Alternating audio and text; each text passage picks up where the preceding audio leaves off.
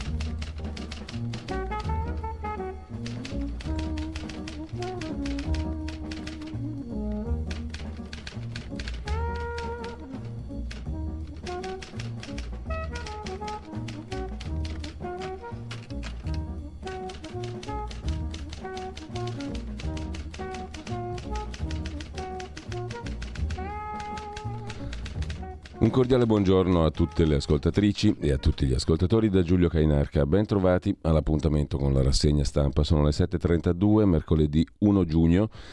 E vi ricordo il sito radiolibertà.net, trovate tutto ciò che serve a voi, ma anche a noi, la sezione Sostienici, in particolare sostenete la radio se vi serve, se la reputate utile e non spendo altre parole inutili, queste sì.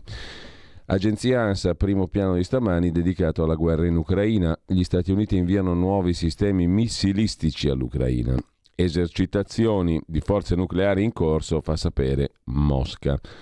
Putin, dice il presidente dell'Ucraina, Zelensky, vuole il Donbass entro il primo luglio. A Sievierodonetsk, colpito un deposito con acido.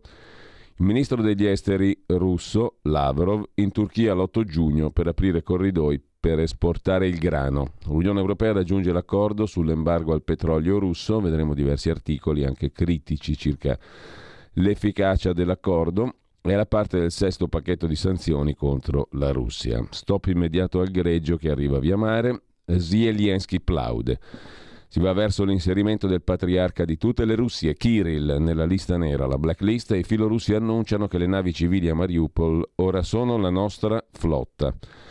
Le parole di Draghi, il vertice europeo un successo, l'effetto delle sanzioni sarà in estate. È stato un consiglio europeo un po' lungo, ma siamo soddisfatti. L'Italia non esce penalizzata. L'obbligo allo stop dell'import di petrolio scatterà a fine anno. I rapporti con Salvini, l'importante è la trasparenza, dice Mario Draghi e poi la Corte Costituzionale il doppio cognome, domani la sentenza in gazzetta ufficiale, il cognome paterno è segno di diseguaglianza tra genitori. Bisogna però fare una legge, dice la Corte.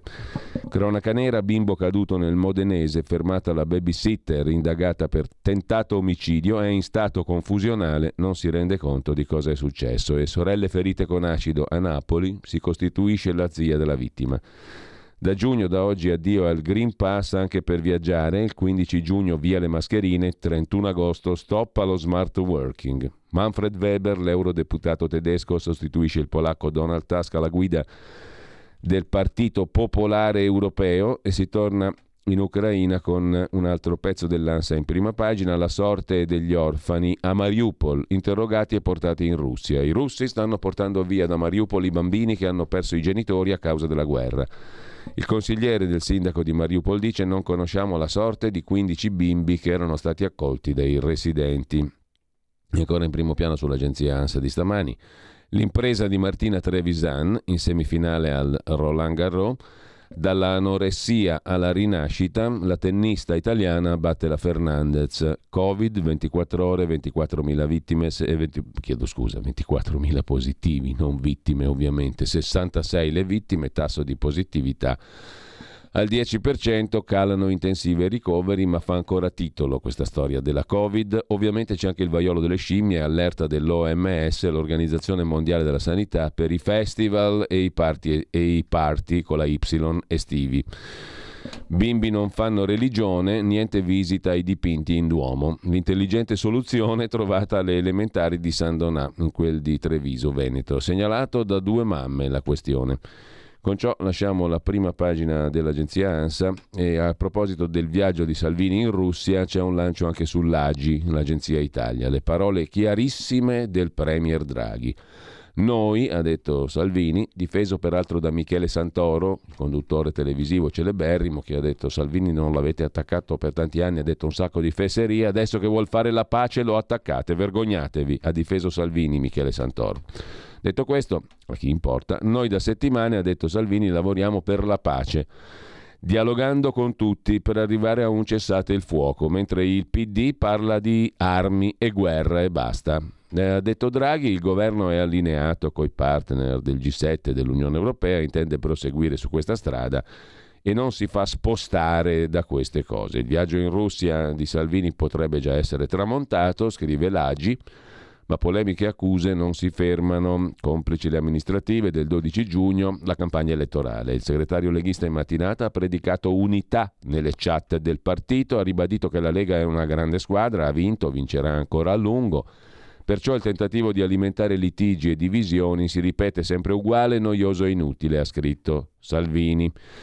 Chiediamo delle risposte, ha ribadito invece Enrico Letta, ha risposto più che altro Enrico Letta, questa vicenda non può concludersi così, dice il segretario del PD. Mentre la crisi era in corso c'erano trattative, non si sa autorizzate da chi e in quale forma con l'invasore russo da parte di un partito di governo.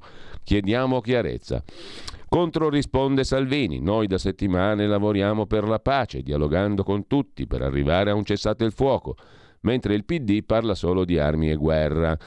La situazione si è complicata quando il Comitato parlamentare sicurezza della Repubblica, il COPASIR, cioè appunto il Comitato di controllo dei servizi segreti, presieduto da Adolfo Urso, Fratelli d'Italia, ha reso noto di avere avviato le procedure previste sull'attività che sarebbe stata svolta dall'avvocato Antonio Capuano nei confronti di alcune rappresentanze diplomatiche presenti in Italia.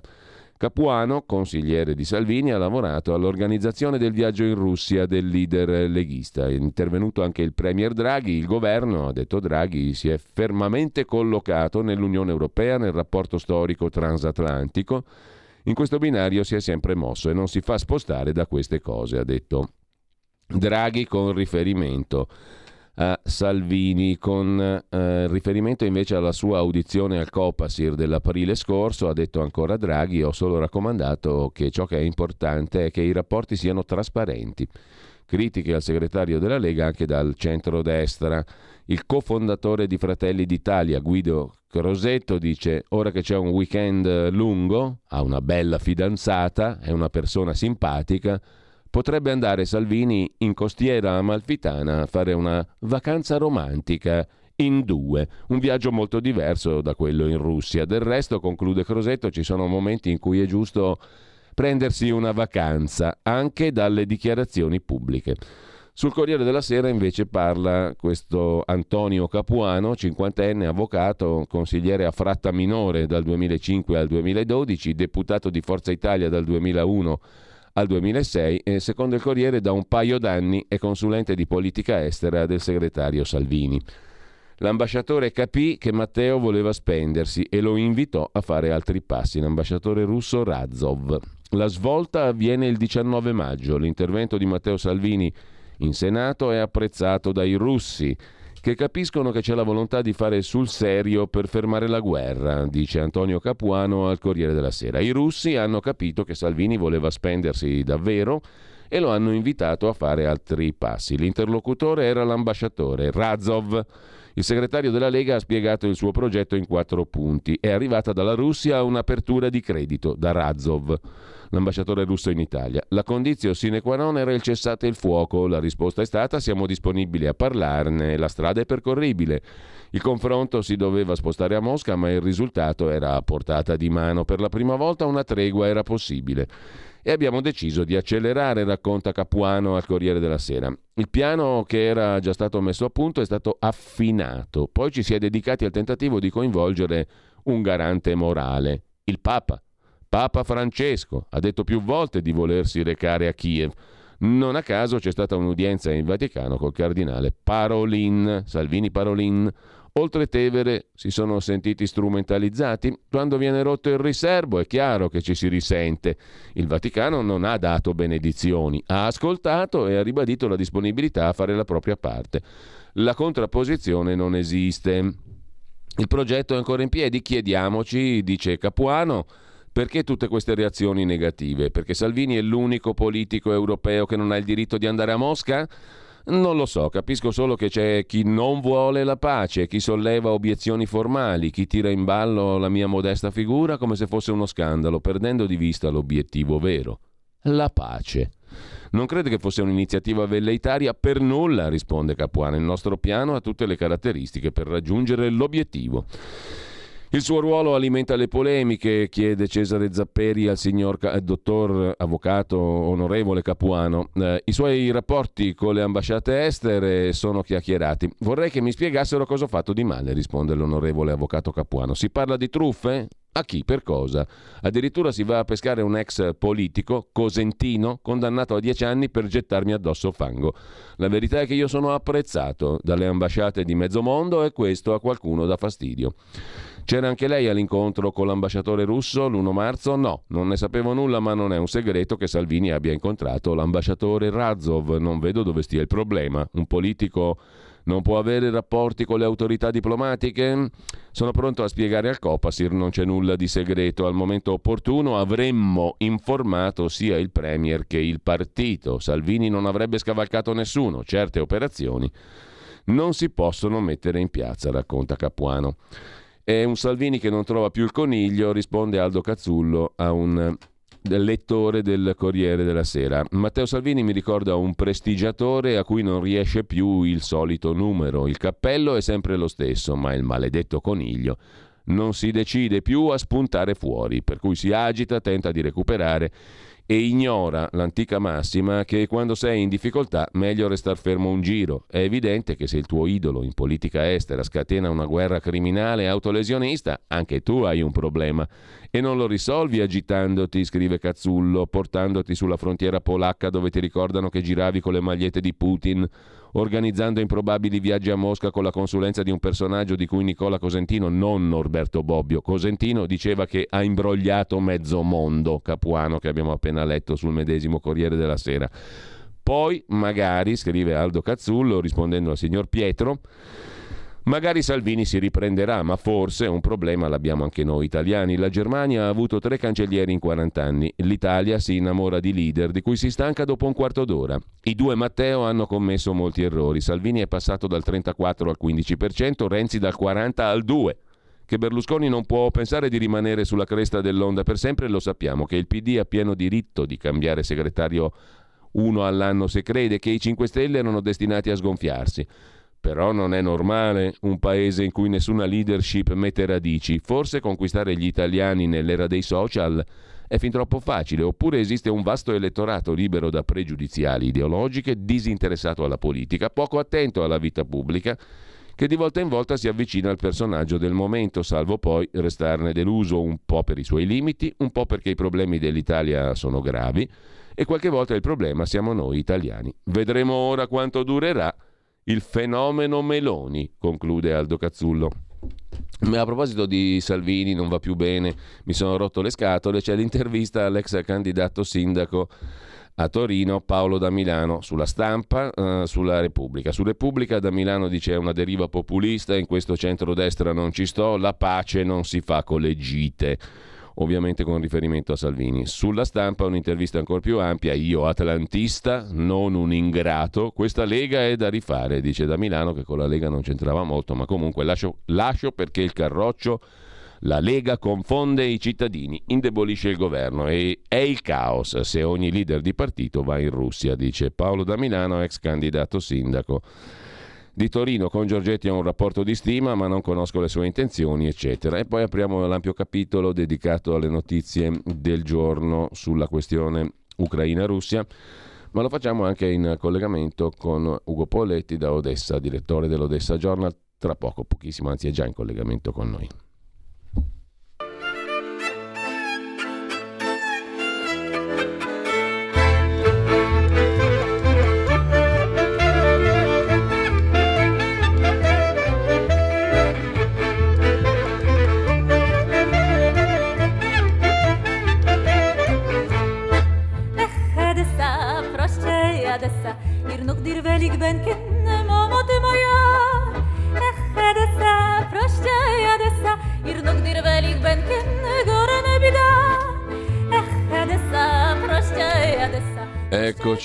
Di nuovo in onda, vedo eh, Ugo Poletti in collegamento da Odessa con noi, lo ringrazio, lo saluto, buongiorno, direttore. Buongiorno, buongiorno. Stavamo parlando di Salvini, credo una delle personalità più popolari in Ucraina in questo momento, presumo, forse.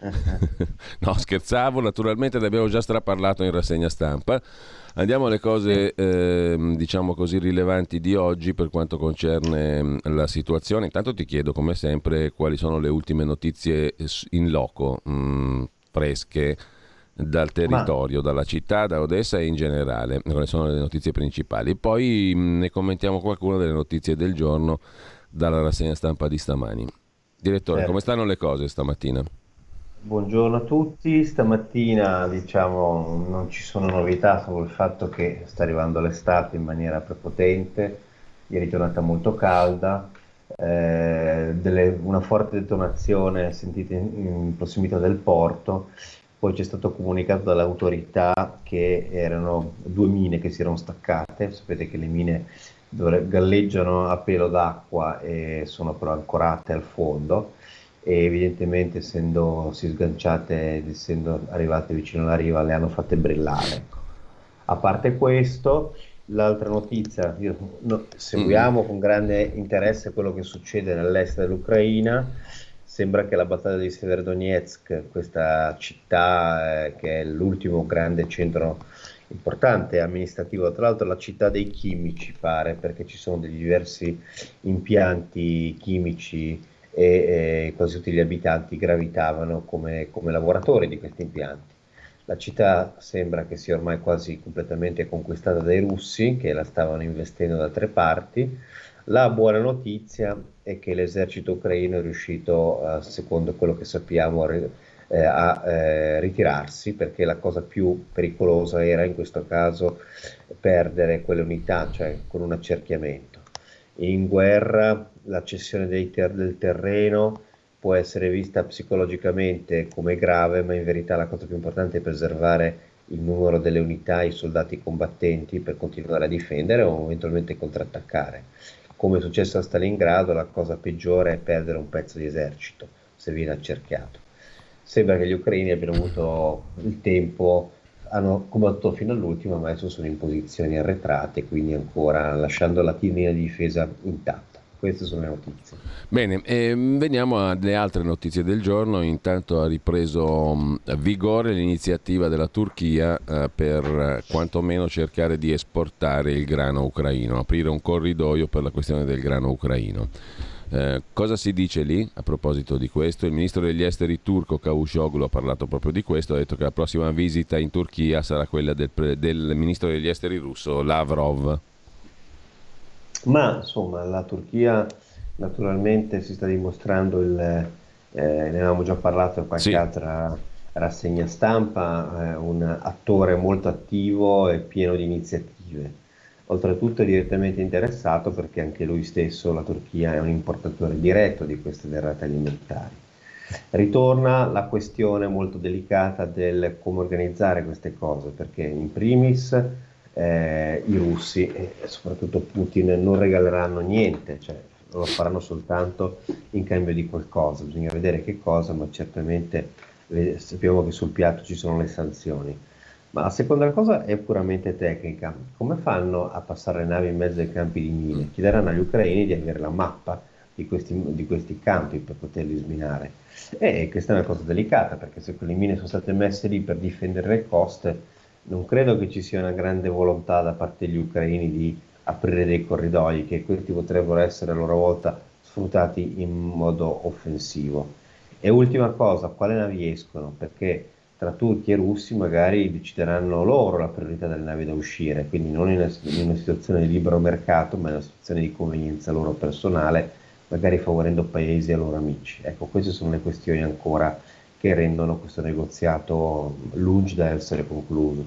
Altro spunto, hai parlato prima, direttore di Seviero Donetsk. Sul Corriere della Sera di oggi c'è un'intervista a quello che è il capo dell'amministrazione, non si definisce sindaco perché dal 20 il comune è sciolto, comunque Ole- Alexander Struk, il quale dice siamo forti, ci sapremo rialzare, ma ci sono migliaia di civili uccisi, 13.000 sono ancora in città. Eh, era 100.000 la popolazione mh, di Sievero Donetsk, è impossibile evacuare chi è rimasto, saremo la nuova Mariupol. Ma so, questo dipende, ripeto, dalla decisione della, dell'esercito sul luogo, perché di Mariupol probabilmente è stata necessaria, ma probabilmente ne basta una. Eh, la cosa fondamentale e la preoccupazione degli, degli, esperti militari era che in quella zona ci sono circa 10.000 soldati, tra l'altro truppe professionali, non difese territoriali, quindi è un peccato perderle, è un sacrificio, sarebbe anche potrebbe avere un contraccolpo sul morale degli altri difensori ucraini, per cui sembra che invece li abbiano ritirati, allora non, ci, non c'è più il caso di un'altra Mariupol, perché per ora non sappiamo se rimangono dentro delle truppe pronte a sacrificarsi. Quello che rimangono però sono mm. i civili, gli ucraini hanno dimostrato in quasi tutta la guerra, dappertutto, che anche quando arrivano le truppe nemiche molte persone rimangono a casa lo stesso, non si vogliono trasferire, quindi le città rimangono con una certa quantità di civili e questi sono sempre esposti. Direttore, un'altra notizia, anzi due, le prendo dal Fatto Quotidiano di stamani, che dà in primo luogo ampio spazio alla notizia del fatto che l'Ucraina ha fatto fuori, come titola il fatto, la commissaria per i diritti umani, Lyudmila Dienisova ex ministra, mi sembra, perché avrebbe esagerato con le notizie di stupri, di violenze senza prove, facendo troppi errori e quindi non, dando, uh, non facendo un servizio positivo all'Ucraina, anzi il contrario. L'altra notizia invece riguarda la questione delle armi e dell'accertamento di a chi vanno le armi inviate in Ucraina. Anche Europol chiede chiarezza, scrive il Fatto Quotidiano, c'è rischio terrorismo. Ci preoccupa, dice la direttrice dell'agenzia Europol, dove finiranno a fine conflitto. Mm, subito una commissione internazionale. Il tuo commento su queste due questioni? Beh, sulla prima non c'è dubbio che gli ucraini, come del resto i russi, eh, a volte gli scappa un po' la mano nel raccontare le notizie, perché è evidente che una notizia di stragi, delle notizie di, di abusi su, sulle popolazioni civili sono uno strumento di propaganda utile per creare pressione psicologica. Abbiamo già scoperto che alcune di queste notizie erano esagerate, ci sono state eh, per esempio la notizia del famoso pilota Asso che aveva battuto 40 aerei russi, poi si è scoperto che insomma, neanche Manfred Voriktofen aveva aperto, eh, abbattuto così tanti aerei in due mesi di guerra. Per cui questo dubbio che ogni tanto gli scappi la mano e che insomma, se però è una buona notizia, diciamo che mentre i russi chi le spara grosse se li tengono nella propaganda, gli ucraini si rendono conto che la comunicazione va maneggiata con cura, sono molto più sofisticati e quindi aver tolto una persona che deve aver esagerato nel dare alcune informazioni è una notizia che, di maturità da parte della, dell'Ucraina. Per quanto riguarda invece la mh, questione eh, delle armi, dove vanno? Sì. Anche Ma Europol lo... dice la sua, insomma, no? Europol Ma... è l'agenzia allora... europea di controllo delle polizie e delle frontiere. Lecito eh, tenere la guardia alta, eh, corretto domandarsi, però attenzione, qui siamo in un paese in uno stato di guerra eh, paradossalmente più, perico- più, questo quesito dove finiscono le armi è, è paradossalmente più importante da, mh, da, porsi in tempo di pace, perché in tempo di pace le armi non le stai usando, le puoi usare anche per vendertele, eh, come è successo in passato, eh, soprattutto in questi paesi ex sovietici, parte dell'arsenale poi finì in Africa. Ma in questo momento l'Ucraina ha, eh, se c'è una cosa che è molto efficiente, e lo riscontro anche personalmente sul campo, nell'incontro con le persone, è l'esercito e la distribuzione di queste risorse, cioè gli ucraini le armi le stanno usando per combattere. Mm. Quindi scordiamoci che in questo momento vadano a finire in mani sbagliate, vanno a finire nelle mani dei soldati combattenti, ne hanno un bisogno disperato, c'è il massimo controllo sulla distribuzione. Se poi qualcuno può pensare che vadano a finire in mano a qualche, diciamo, potentato, qualche gang, ma non, neanche i nostri capi mafiosi in Sicilia si stengono dei, dei parchi di artiglieria o degli aerei eh, per bombardare, quindi possono certamente poter sfuggire qualche pistola, qualche fucile mitragliatore e finiscono in mani sbagliate, però in questo momento eh, l'emergenza spinge queste armi ad arrivare dove devono arrivare. A proposito di armi, eh, sull'agenzia AGI di stamani un esperto di geopolitica statunitense dice che il no di Biden ai missili a lungo raggio non è un gesto distensivo nei confronti di Putin, ma è coerente con il passato, perché l'obiettivo dell'amministrazione statunitense è fornire razzi con gittata minore ma in grado di colpire l'artiglieria russa su territorio ucraino e questa è la linea adottata fin dall'inizio dell'invasione russa in Ucraina. Quindi il no di Biden ai missili a lungo raggio è un, falso, è un falso, tema se letto in chiave di eh, appoggio o comunque di distensione verso la Russia? Ma è una situazione ingarbugliata, certamente gli ucraini hanno sentito questa cosa, si sono molto scocciati perché fondamentalmente quei missili servono esattamente a colpire o artiglierie nemiche dove i russi sono ancora in una posizione preponderante, ma soprattutto sono utilissimi per colpire le linee di rifornimento, cioè eh, quando si parla di questi missili come delle armi letali eh, che possono uccidere molte persone, attenzione, eh, probabilmente sono le armi eh, più eh, utili per frenare l'aggressività del nemico perché distruggere una strada, distruggere una ferrovia significa far arrivare meno rifornimenti ai carri armati. Quindi mh, mm, eh, c'è dietro sicuramente una, un messaggio alla Russia distensivo della serie non vogliamo che tu ci sospetti di essere noi quelli che ti fanno arrivare dei missili in Russia. Eh, c'è molta cautela da parte degli ucraini nel sconfinare per non dare un pretesto ai russi politico. Quindi sì, è una polemica che speriamo però non faccia mancare agli ucraini quello di cui hanno bisogno. Ecco direttore, a proposito di cose vere, cose false, cose esagerate, oggi c'è un pezzo di Gian Michele Sin su Il Giornale da Shkastia Lugansk Um, mm. E racconta um, l'inviato del giornale che l'ex sindaco ucraino di questa cittadina di Shkastia, circa 11.000 abitanti, ha lanciato un'accusa pesantissima. Ha parlato di un clima di terrore, ha detto dell'esecuzione di un oppositore ucciso a sangue freddo in piazza e dell'angoscia di tanti ex concittadini costretti a vivere rintanati nelle cantine per paura di rappresaglie. Il cronista del giornale, che è un inviato di guerra valentissimo e famoso, Gian Michele Sin, è andato lì e ha detto non è vero niente. Questo, eh, c'è un clima tranquillissimo, la tranquillità addirittura sonnecchiante in questa cittadina e i residenti filorussi festeggiano. Qui la guerra è finita in un giorno e i cittadini vivono tranquilli. Questo vuol dire che quelle zone lì sono ormai praticamente russe? Ma lì c'è una situazione molto variegata, non nascondiamocelo. Alcuni cittadini ucraini accolgono i russi diciamo, con sollievo, con contentezza. Era successo in, in Crimea. In Crimea la maggioranza eh, dei cittadini eh, aspettavano i russi e li hanno fatti entrare nelle, nei governi, negli uffici comunali eh, senza sentirsi aggrediti, quindi erano ben accolti. E così è in alcune cittadine, ma guardate anche qui a Odessa l'altro giorno, proprio ieri, hanno arrestato una vecchietta che urlava viva la Russia, siamo, siamo tutti parte della federazione russa, ma questo fa parte un po' più del folklore, però esistono persone, persone che probabilmente in molti casi sono anziani che hanno nostalgia dell'Unione Sovietica, insomma di fronte a tempi così duri uno ricorda quando era giovane, quando si sentiva più tutelato e protetto altri sentono il richiamo della fratellanza russa. Quindi queste cose succedono, per cui il, il, il, mm, non mi stupisce, eh, è evidente che questa cosa, vista dal punto di vista degli ucraini, è sgradevole, però esistono ancora delle frange della popolazione che però ormai sono, si sono ridotte. L'Ucraina era spoccata esattamente in due, circa il 50%, eh, fino a prima della guerra del Donbass. Quella guerra ha cominciato a orientare la maggioranza degli ucraini verso Kiev e quindi a sentirsi sempre più lontani da, eh, da questo Stato vicino, aggressore, come si è visto anche in questi giorni.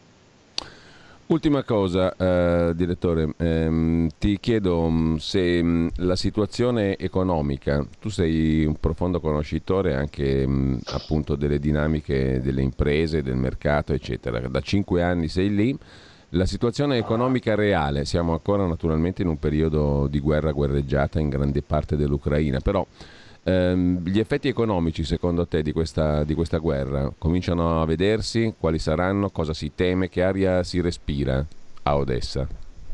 Partiamo Ma da lì. Nel presente Presumo che poi Sì, le realtà bella. siano molto diverse a seconda delle zone del paese, no? Non tutte le realtà sono omogenee, immagino, anche in Ucraina, da un punto di vista socio-economico.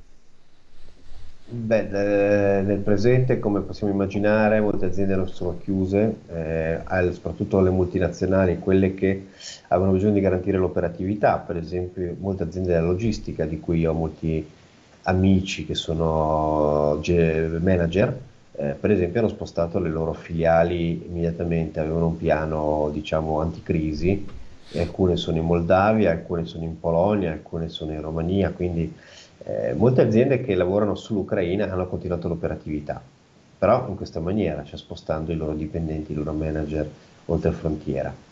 Altre aziende sono chiuse, poi immaginiamoci per esempio la stagione turistica qui a Odessa, non, non- non so quanti hotel e ristoranti riusciranno a lavorare, però insomma, sapendo Mm. che abbiamo le spiagge minate eh, e la polizia e le autorità che scoraggiano ad andare in spiaggia, ciò non di meno la gente va in spiaggia, quindi adesso inizieranno a multare, ma c'è gente che sta andando a prendere il sole almeno dove possibile. Eh, però io continuo a essere una voce ottimista perché, Mm. perché questo paese eh, ha subito e sta subendo questo stress test terribile con molta coesione sociale.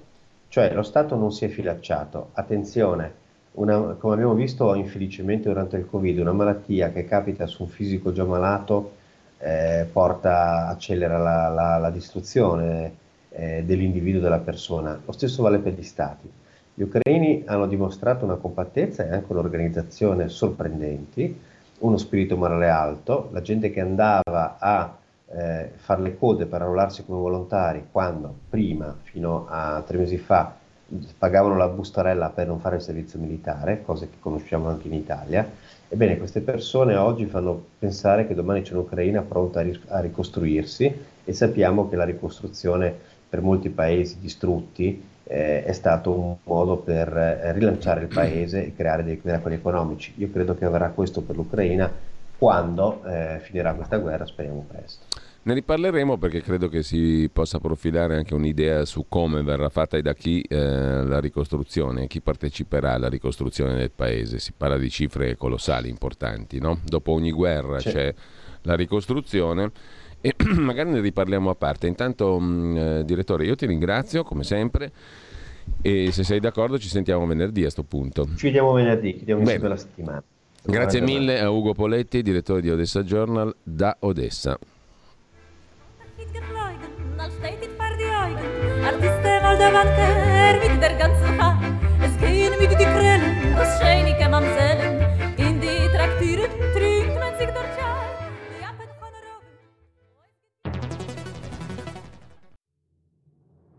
Abbiamo deciso nuove assunzioni e tutele legali per le forze dell'ordine. Abbiamo destinato 27 milioni al fondo per l'autismo. Sono le risposte concrete ai problemi degli italiani. Scrivi il codice D43 nella dichiarazione dei redditi. Dona il 2 per 1000 alla Lega. Non ti costa nulla, ma per noi vale molto. Il tuo sostegno vale 2 per 1000. Messaggio autogestito Lega per Salvini Premier. Allora, facciamo un salto indietro perché ci siamo passati sopra, ma ehm, così, giusto per eh, correttezza, completezza, curiosità antropologico-politica, l'intervista all'ex candidato sindaco a Torino Paolo da Milano su Repubblica e sulla stampa. A un certo punto della chiacchierata con Repubblica, da Milano, che ha sfilato la sua formazione politica a Torino, bellissima dal centrodestra, perché Salvini vuole andare a Mosca, non si arriva alla pace, il centrodestra è un casino, la pace non si fa con le gite, ne ha anche per Molinari, Paolo da Milano, il capogruppo della Lega alla Camera, che sospetta che la decisione di da Milano sia anche figlia della sua mancata certezza rispetto a una candidatura al Parlamento, cioè trombato a Torino, il da Milano voleva essere candidato al Parlamento. Cosa replica? Molinari, mm, dice da Milano, manager, imprenditore, è un politico di grande capacità, non credo di dover rispondere alle sue provocazioni. Sono uno di quelli che sostiene le proprie posizioni coi fatti e non con le parole. A Torino ci ho messo faccia e soldi e ho portato il centrodestra al ballottaggio. Risultato storico, siamo il partito più votato della coalizione, Torino bellissimo il suo partito, la lista civica, cosa non avvenuta in città più facili per il centrodestra a Milano. Non cerca dunque nessun biglietto per Roma? Non sono l'imprenditore svogliato che cerca un passaggio per il Parlamento. A Torino sono stati i partiti di centrodestra a rivolgersi a me per cercare una guida. Ricomposizione dei partiti, nuovo centro moderato, ci sono movimenti in corso, dice da Milano, non sono chiari i tempi e i modi. Su Repubblica, anzi sulla stampa, c'è l'intervista molto più lunga, eh, sono una persona libera che non ha mai chiesto niente a nessuno, progetto autonomo, sostegno di alcune forze politiche che ho ringraziato, ho capito che non si poteva più proseguire sulla stessa strada. Ho creato un progetto autonomo, i partiti del centro-destra l'hanno sostenuto, ma ci ho messo io i soldi dall'inizio alla fine, ho dimostrato serietà, i miei soci non hanno messo nulla dal punto di vista economico, sottolinea di nuovo da Milano, salvo godere di un risultato nettamente migliore rispetto ad altre città, a cominciare da Milano. Avevo bisogno di tornare alle origini, all'indipendenza, ai miei valori e riferimenti culturali. Con Salvini ho sempre avuto un ottimo rapporto, non l'ho sentito, con alcuni leader del centrodestra ho scambiato messaggi, io non critico Salvini, ciascuno ha la sua linea, ma io sono moderato. In campagna elettorale mi è, mi è, spiaciuto vedere una coalizione in cui la mano destra non sapeva cosa facesse la sinistra. Insomma, era già, eravamo già messi male prima del voto a Torino. Ho visto una coalizione di centrodestra confusa sulla prospettiva da dare al Paese, sulla collocazione, sui diritti. Quanto alla Lega, Credo che abbia bisogno di un reset, di riconnettersi con l'elettorato. La Lega è un partito che sta al governo con frange di opposizione, un po' come i 5 Stelle. Così non si guadagna, si confondono i cittadini, si indebolisce il governo. Lei sembra pensarla come Giorgetti, dice l'intervistatore della stampa Andrea Rossi a Paolo da Milano e dare ragione a chi sostiene che ci sia lo zampino di Giorgetti dietro la sua decisione. Risponde da Milano con Giorgetti ho un rapporto di grande stima ma non conosco i suoi pensieri né le sue intenzioni attuali. Draghi si è assunto l'onere di traghettare l'Italia fuori dalla pandemia, eccetera. Salvini mediatore con la Russia, le trattative spettano ai capi di governo, si immagini il caos se ogni leader di partito volasse a Kiev per fare da pacere. Per quanto riguarda i tentativi della Turchia di aprire il corridoio per il grano ucraino, abbiamo già detto, un lancio di agenzia dell'Agi a proposito delle dichiarazioni del ministro degli esteri turco, siamo pronti a farci carico di un ruolo importante. E poi eh, ancora mh, mm, dai quotidiani di oggi dicevamo la questione delle armi inviate a Kiev, lo dice anche Europol, bisogna accertare a chi vanno le armi inviate a Kiev, non solo funzionari del Pentagono, non solo stampa americana, scrive oggi il Fatto Quotidiano, pagina 3. L'invio delle armi desta preoccupazioni anche all'Europol, l'agenzia dell'Unione Europea per la cooperazione tra le forze dell'ordine, la cui direttrice esecutiva Catherine De Boll ha deciso di istituire una commissione internazionale per monitorare le attività terroristiche intorno al giro di armamenti mandati in Ucraina. Sulla questione delle armi, appunto, c'è anche l'agenzia dell'Agi che citavamo prima con il direttore Poletti. Sosteniamo la mediazione turca, dicono gli Stati Uniti. Mosca per il momento non intende negoziare e poi la questione del no di Biden ai missili a lungo raggio. L'agenzia AGI interpella Jack Lewis Snyder, professore alla Columbia University, esperto di geopolitica.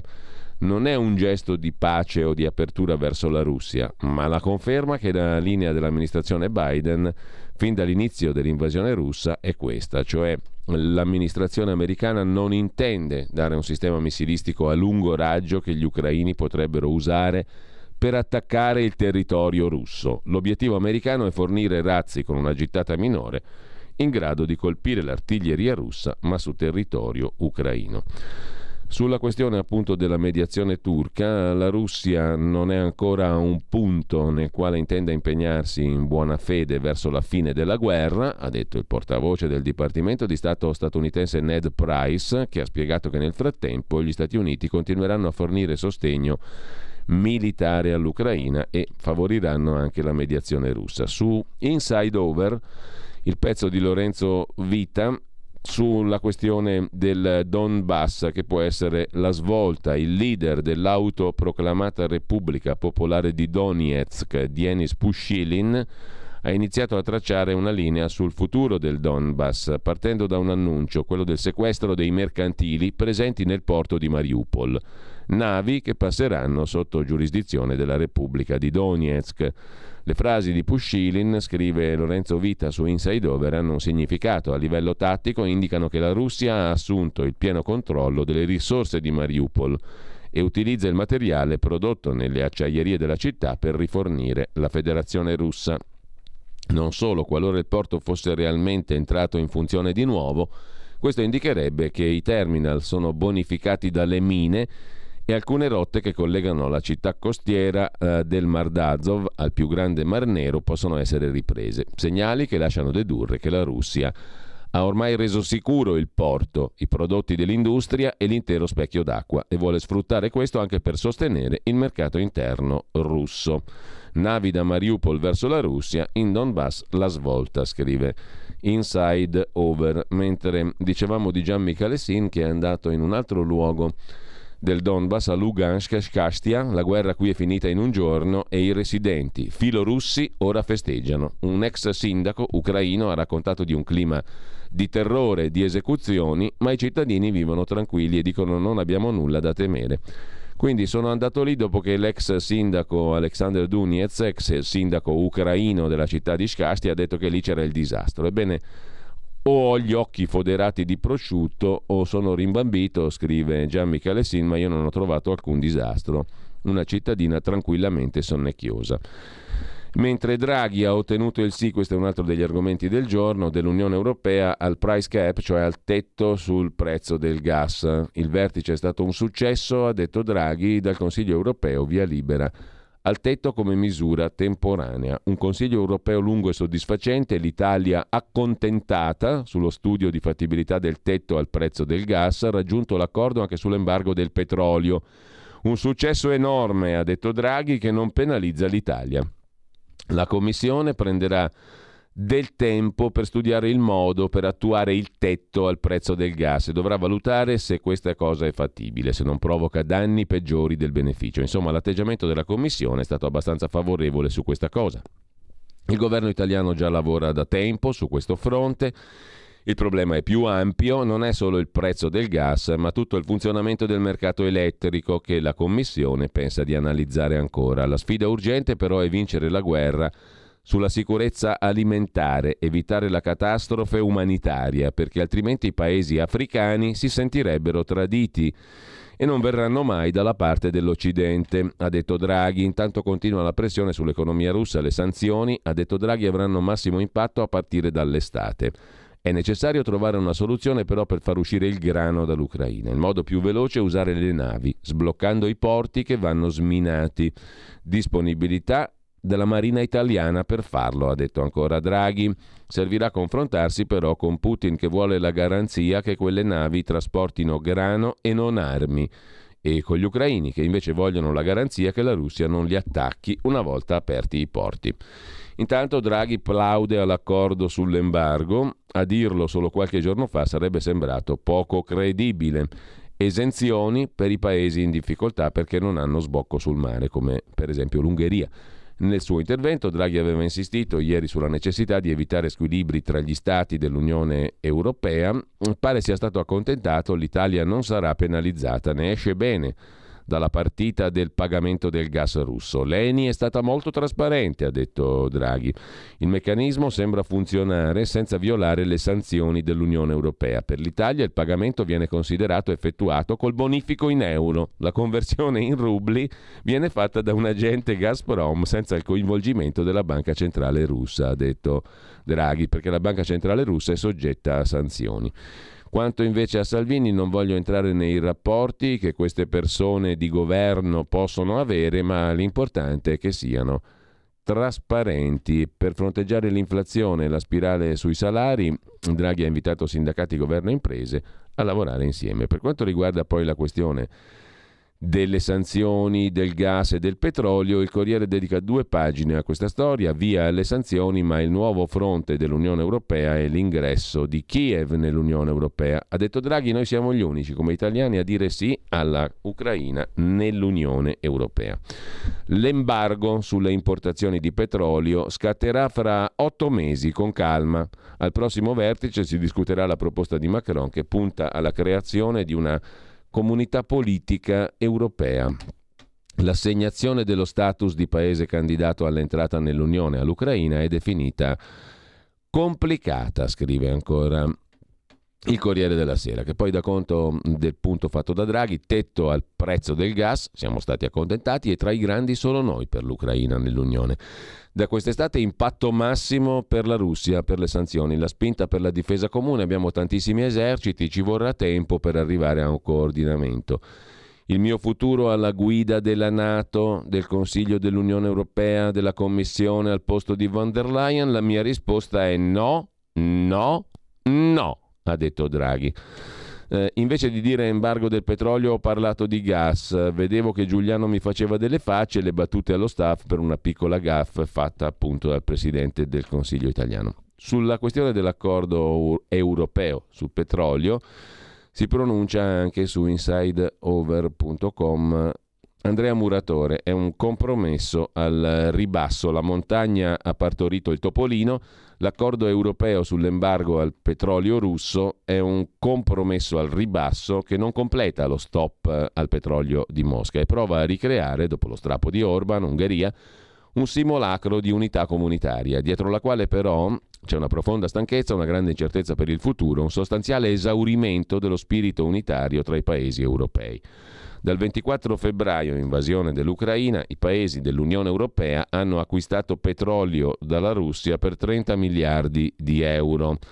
L'Europa vuole invertire il trend per la Commissione europea è passo iniziale per presentare un fronte comune che esiste solo sulla carta scrive Inside Over. L'Ungheria, insieme a Repubblica Ceca e Slovacchia, potranno continuare a ricevere petrolio dall'oleodotto Druzhba, che non è incluso nelle sanzioni e copre il 65% delle importazioni ungheresi. Non sembrano esserci appigli per definire realizzabili le aspettative del Presidente della Commissione europea von der Leyen e del Presidente del Consiglio Michel secondo cui è possibile includere nelle sanzioni i due terzi delle importazioni, fin dall'immediato il 90% entro fine anno. Sul, su Atlantico Quotidiano Federico Punzi si sofferma sullo stesso tema, i veri sanzionati del finto embargo europeo siamo noi, bollette più care per noi, benefici per la Russia, rischio boomerang, per noi prezzi subito più alti, per la Russia tutto il tempo di organizzarsi.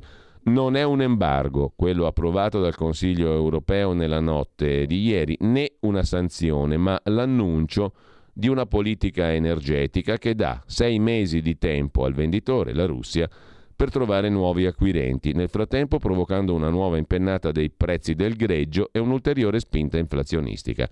È facile intuire chi sono i veri sanzionati da questo finto embargo, noi con le bollette più care. Sul sussidiario.net stessa questione. Punto di vista di Paolo Annoni sull'embargo al petrolio russo, le sanzioni europee aiutano Putin e impoveriscono l'Europa. Dopo l'embargo all'import del petrolio dalla Russia, il prezzo del greggio europeo è salito subito e la Russia sa già come non perdere i guadagni garantiti dalle sue materie prime. Il Brent ha guadagnato quasi 2 dollari al barile il petrolio greggio, mentre il prezzo di riferimento americano 50 centesimi e il rublo si è rafforzato sia sull'euro che sul dollaro dopo l'embargo parziale delle importazioni di petrolio russo.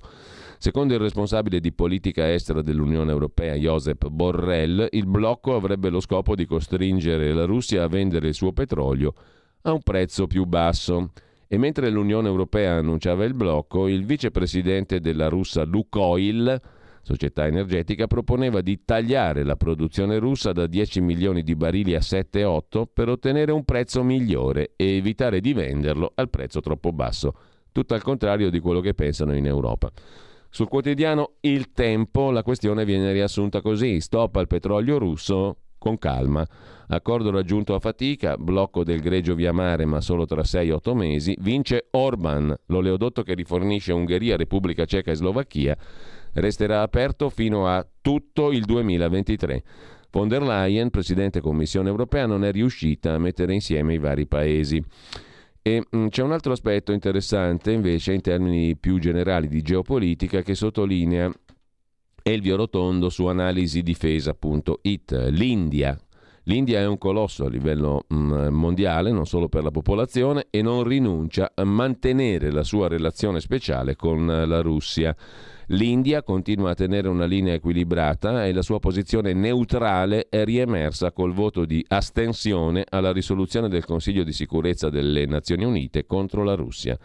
India amica della Russia. Bielorussia invece nemica degli ucraini, così la dipinge Paolo Lambruschi sul quotidiano Avvenire. In Bielorussia violenza contro i profughi ucraini, ricatto umanitario del presidente Lukashenko. Un video girato da attivisti di ONG documenta pestaggi contro migranti ucraini diretti verso l'Unione Europea. Rischio di una nuova crisi migratoria nel paese satellite della Russia, la Bielorussia. Domenico Quirico riflette a proposito di Europa sulla stampa di oggi, pagina dei commenti e prima pagina, sulla questione dell'Europa, dove si allunga una cortina di ferro e bisognerà che qualcuno osi che riproponga il riassunto che Churchill fece nel 1948. Una cortina di ferro si è allungata sull'Europa.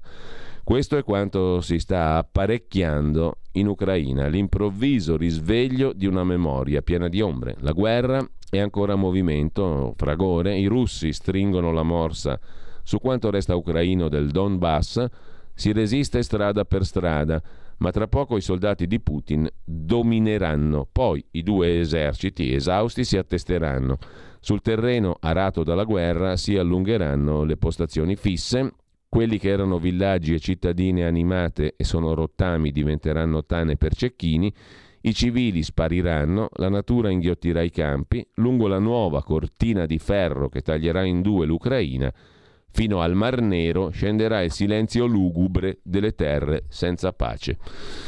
Intanto in Europa, anzi in Germania, il contrappasso dei verdi tedeschi lo analizza su Inside Over Andrea Muratore. Adesso aprono anche al carbone. La Germania torna sui suoi passi e promuove il carbone per rispondere al ricatto energetico russo. Di nuovo su Atlantico Quotidiano vi segnalo il pezzo di Armando Simon, è ora di boicottare il Made in China, il virus cinese di Wuhan, la famosa malattia della Covid nata dal SARS-CoV-2, sembra essere la cosa più duratura mai prodotta in Cina. Prodotti fallati, spesso anche pericolosi. Scandalo mascherine, ventilatori difettosi a inizio pandemia, concorrenza sleale, furto di proprietà intellettuale i prodotti cinesi costano poco, niente che non possa essere prodotto meglio anche da noi, ma acquistandoli stiamo aiutando un regime arrogante, totalitario, con una storia abissale in materia di diritti umani, ostile ad accrescere la sua potenza mentre stiamo distruggendo la nostra capacità industriale. Sarà ora di boicottare il Made in China. Michele Marsonet, sempre su Atlantico Quotidiano, ancora si occupa di Cina la sfida cinese alla supremazia marittima statunitense è stata lanciata, Pechino sta rafforzando la sua flotta nel delicatissimo scacchiere dell'Oceano Pacifico, gli Stati Uniti sono già minoranza numerica.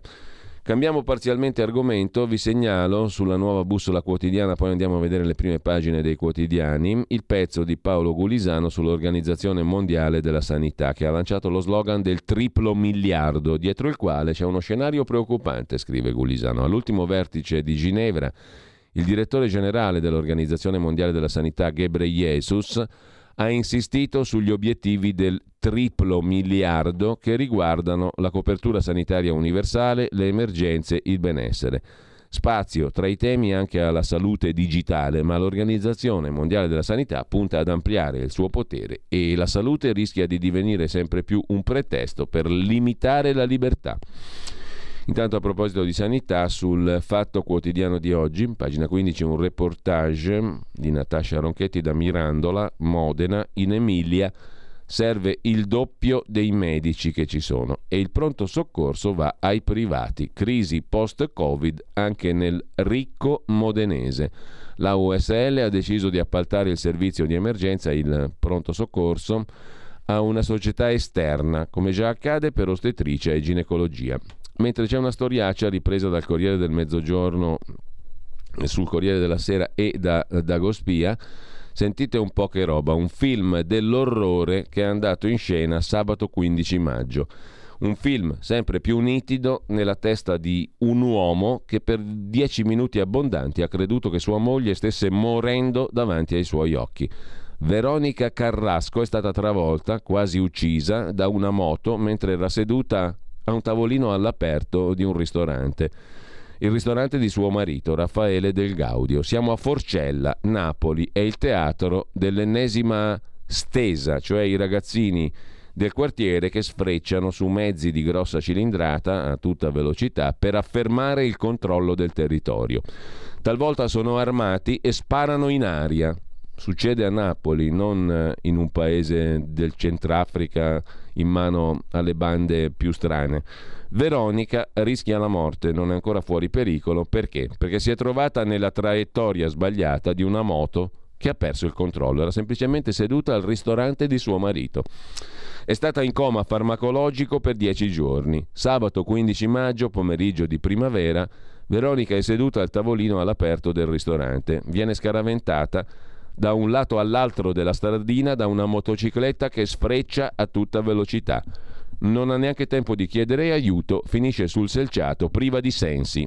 Suo marito la soccorre e mentre aspetta l'ambulanza si ritrova accerchiato da 20 ragazzini che minacciano ti uccidiamo se racconti cos'è successo. Raffaele, il proprietario tra l'altro del ristorante, ehm, era seduta all'aperto in un tavolino sua moglie, Raffaele non si lascia intimorire, li ho riconosciuti tutti e li ho segnalati. Qui molti si girano dall'altra parte, io non l'ho mai fatto.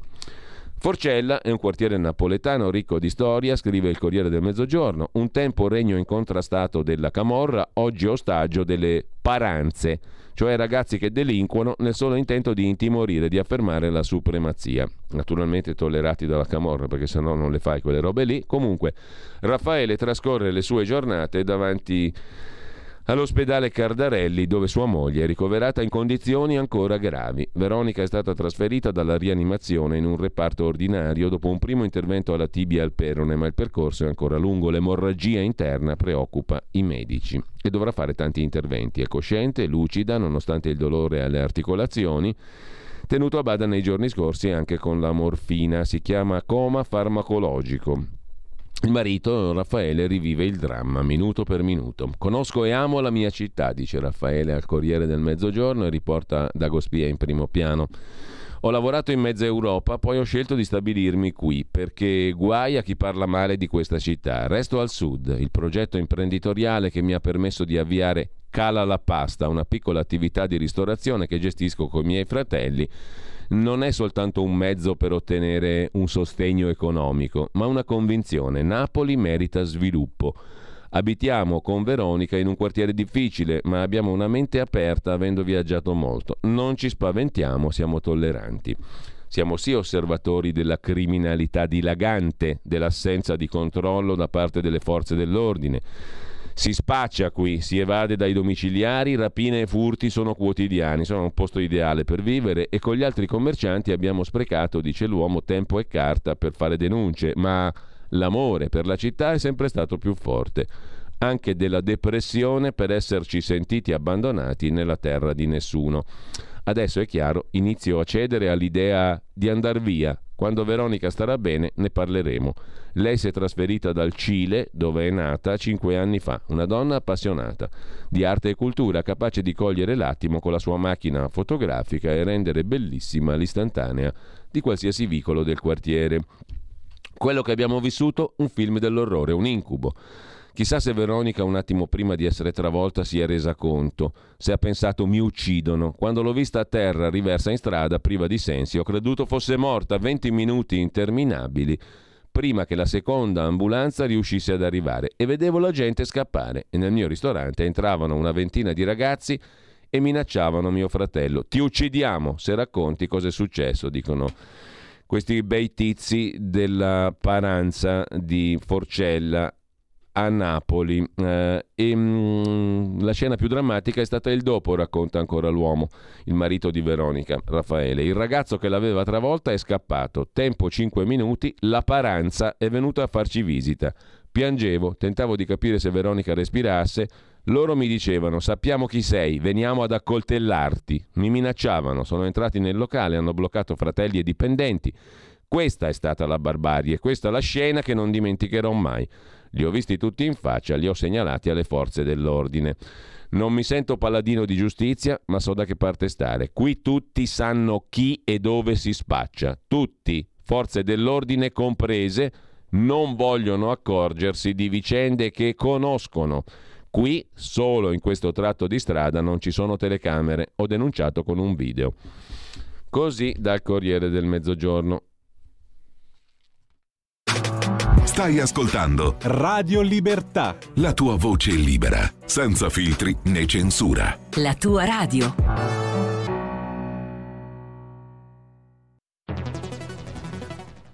La radio è sempre di più ovunque.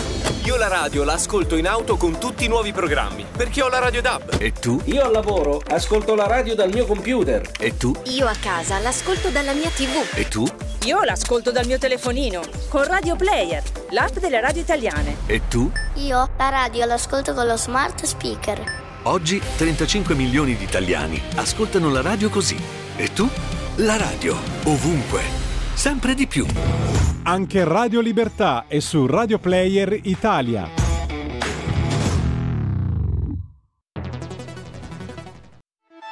Stai ascoltando Radio Libertà, la tua voce libera, senza filtri né censure, la tua radio.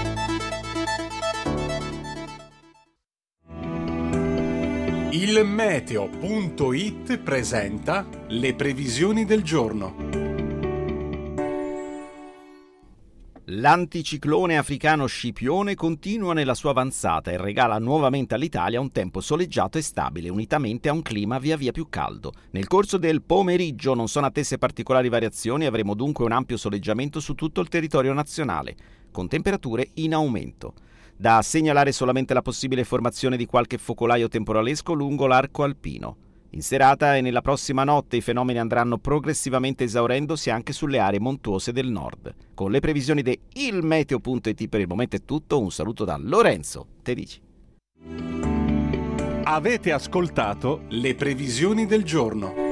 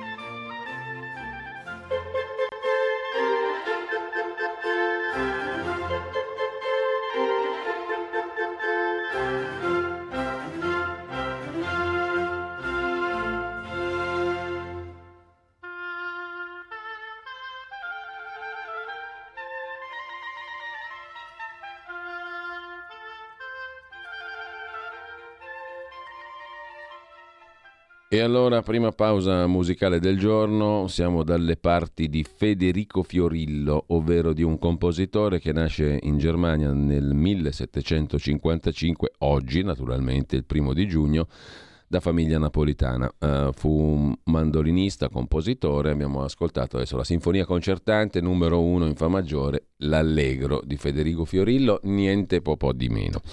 Intanto con noi c'è Carola Rossi e facciamo un salto alle ore 12. Eh, e, mm, intanto buongiorno Carola. Buongiorno Giulio, buongiorno a tutti gli ascoltatori. Cosa succede oggi a mezzogiorno? Eh, Cosa succede? Allora, oggi è uno dei mercoledì che si sdoppiano perché abbiamo doppio appuntamento. Dalle 12 alle 12.30 avremo nuovamente uno speciale Lusso Gentile in compagnia di Francesca Russo, che è responsabile comunicazione per ehm, Design Hub che ci racconterà un po' che cosa succederà settimana prossima in occasione del Salone del Mobile e quindi di tutta la serie di eventi eh, cosiddetti fuori salone che, che, ritorneranno a riempire la città di Milano e durante il quale uno degli appuntamenti appunto sarà dedicato al progetto Lusso Gentile e ci racconterà un po' che cosa succederà in particolare il 9 giugno, quindi qualche anticipazione di, di quello che poi sarà settimana prossima. Nella seconda parte invece appuntamento con la nostra Carla De Bernardi, quindi la Meneghina, che continuerà con un capitolo della storia di Milano, anche perché ormai, come sai anche tu, siamo agli sgoccioli, il libro finalmente il 10 giugno sarà nelle, disponibile in tutte le librerie, quindi insomma noi stiamo arrivando ai capitoli conclusivi della nostra storia di Milano e poi non anticipo troppo, ma avremo uno speciale dopo l'uscita durante il quale presenteremo diciamo, finalmente e dal vivo il, il libro e, e chiuderemo un po' il nostro viaggio alla scoperta di Milano. Quindi doppio appuntamento, vi aspetto alle 12. Bene, grazie mm, a Carola Rossi, a più tardi allora. A più tardi, grazie. Già che ci siamo, eh, ci spostiamo eh, verso Zoom questa sera alle ore eh, 18, dalle 18 alle 20. Si va in carcere con Bruno Palamara. Dopo quattro anni di reclusione, Bruno Palamara crea una società, una start-up che si chiama 41 Bus, un autobus che collega la stazione centrale di Milano al carcere di Opera, un servizio per i parenti dei reclusi che viene incontro alle loro difficoltà di trasporto a Milano e nel futuro anche un servizio di supporto psicologico. Il faccia a faccia di stasera e poi c'è anche Paola D'Amico, l'amica degli animali, la nostra collega del Corriere della Sera, si parla di pappagalli che è quanto mai attinente con la rassegna stampa, con la radio, con il mondo dell'informazione e perfino della politica. Stamattina invece alle 10.40, oltre la pagina, Pierluigi Pellegrin Andrea Tomasella, Andrea Ropa e Carlo Lottieri sono gli ospiti. Tomasella è coordinatore giovanile della Lega in Friuli Venezia Giulia. Eh, si parla di Gorizia dove si vota per le amministrative. Alle 11.05 Andrea Ropa del quotidiano nazionale, l'economia italiana e gli effetti del conflitto. Carlo Lottieri, 11.35, docente di filosofia del diritto e editorialista del giornale sulle elezioni politiche del 2023 che sono un rischio, ha detto la banca d'affari americana Goldman Sachs, se vince il centro-destra. Questo in estrema sintesi il menu della giornata, il resto in dettaglio lo trovate sulla nostra pagina Facebook e sul nostro sito radiolibertà.net. Eravamo rimasti dove? Eravamo rimasti eh, al, alle, agli articoli, alla cosa incredibile di Forcella a Napoli, la paranza e la moglie a terra, 20 ragazzi che minacciano di uccidermi se racconto ciò che è successo. Il marito di Veronica Carrasco, travolta e quasi uccisa da una moto in zona Forcella a Napoli, racconta il pomeriggio di terrore. L'ambulanza non arrivava e Veronica non dava segni di vita. I ragazzi della Paranza hanno bloccato mio fratello nel ristorante. Veniamo ad accoltellarvi. Nel frattempo, mantenere un figlio, compresi quelli lì, costa 640 euro al mese. La stima della Banca d'Italia in riferimento al periodo 2017-2020 per i nuclei familiari composti da due adulti e uno o più figli minori. La cifra, scrive l'agenzia AGI, comprende gli acquisti di beni e servizi destinati ai figli e una quota dei consumi rilevati a livello familiare. Insomma, mediamente mantenere un figlio costa 640 euro al mese. Su Repubblica, a proposito di costo della vita, le famiglie alla prova della spesa che continua a crescere. Taglieremo ancora. Il servizio è da Milano, di Brunella Giovara, dai supermarket del centro di Milano a quelli di periferia. Un viaggio tra i clienti alle prese con il caro prezzi. Con 1300 euro al mese il cibo ormai è un lusso. La signora Teresa, bisogna cercare il meglio al minor prezzo, ma tutto è aumentato. La signora Svitlana, per la verdura adesso vado al mercato, 6 kg di frutta 10 euro. Vincenzo, tutto è aumentato del 30%, con la nostra pensione siamo diventati poveri. Salvatore, o mangi o paghi le visite mediche per una risonanza magnetica 730 euro. E sempre da Repubblica, SOS Economia, in Adriatico la serrata dei pescatori. Il gasolio è alle stelle e noi non partiamo, non salpiamo, non andiamo a pescare. Ad Ancona le barche ferme da 15 giorni contro il prezzo di 1,20 centesimi di euro al litro al carburante e 200 pescherecci bloccano il porto di Manfredonia, in Puglia. In mezza Italia solo pesce straniero, non è il momento per mangiare pesce evidentemente. La gente, dice un pescatore, il signor Apollinare, deve sapere che non è pesce fresco quello che mette adesso in tavola.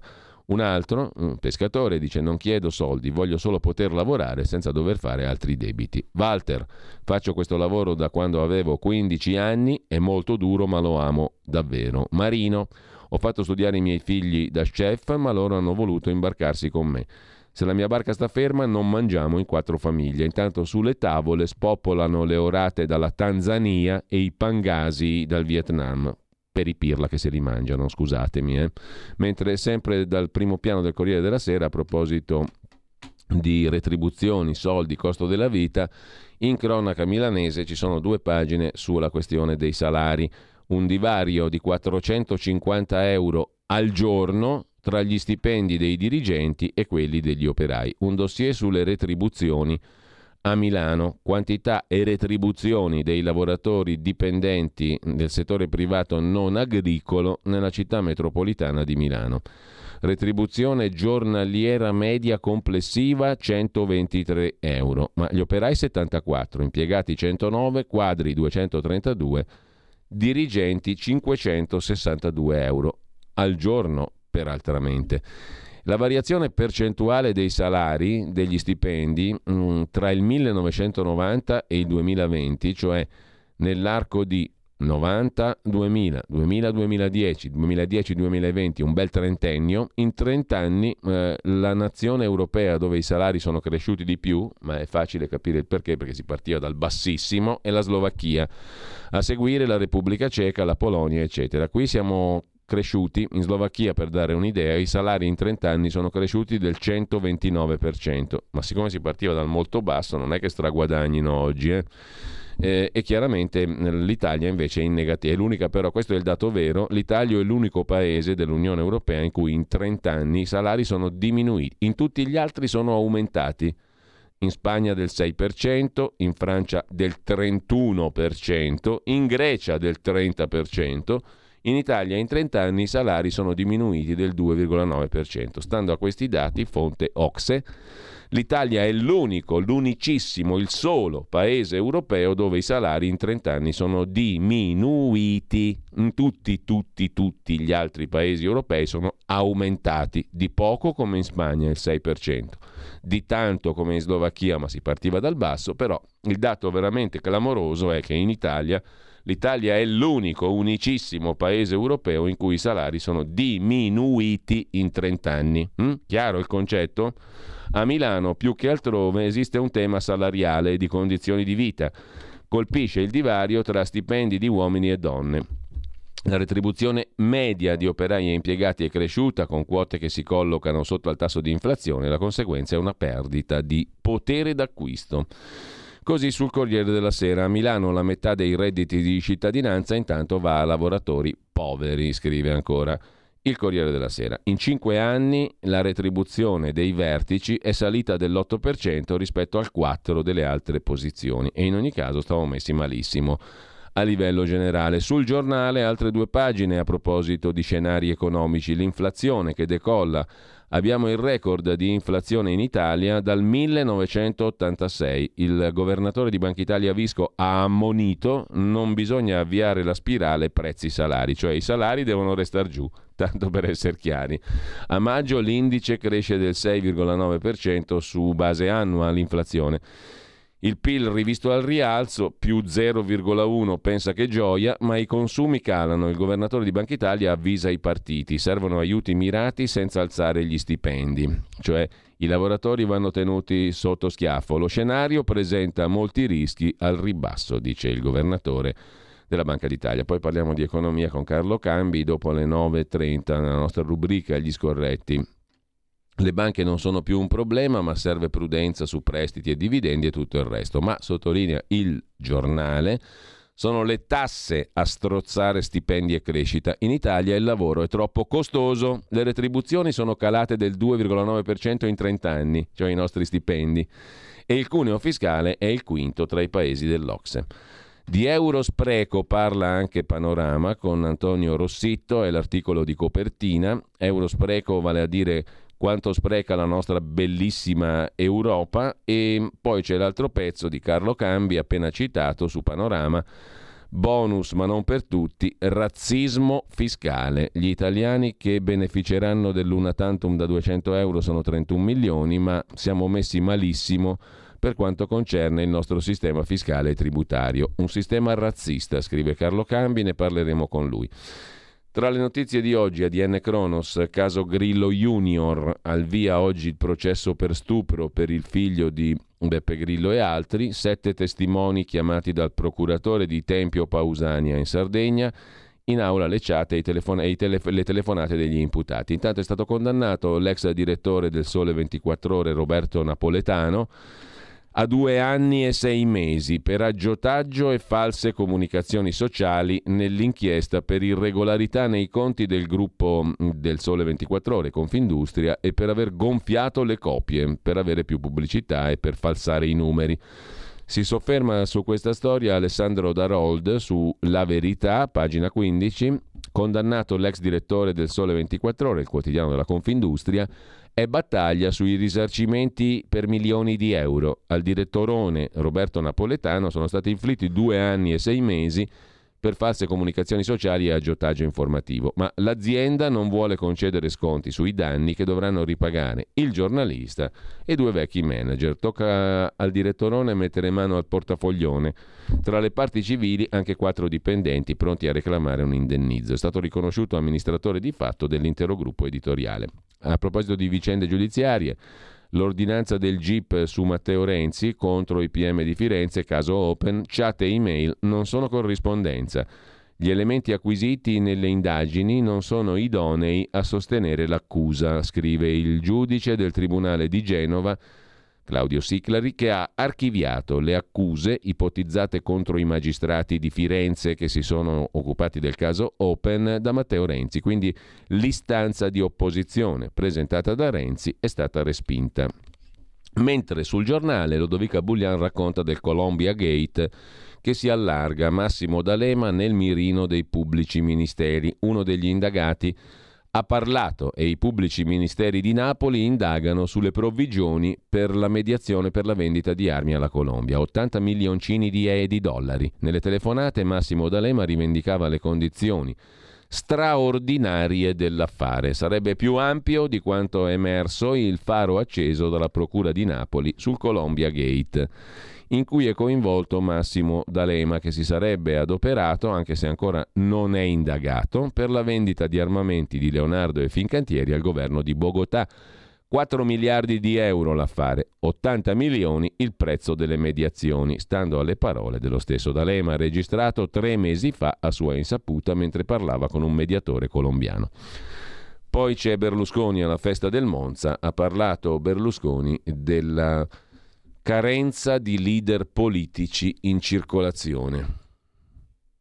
Aspettate, aspettate un attimo perché qua bisogna, bisogna attivare l'audio per sentire, naturalmente. La politica è una cosa diversa ed è importante perché abbiamo una, una grande carenza di leader in Italia, in Europa, nel mondo e quindi bisogna che chi ha esperienza e saggezza si faccia ancora disponibile per cercare di evitare delle cose negative.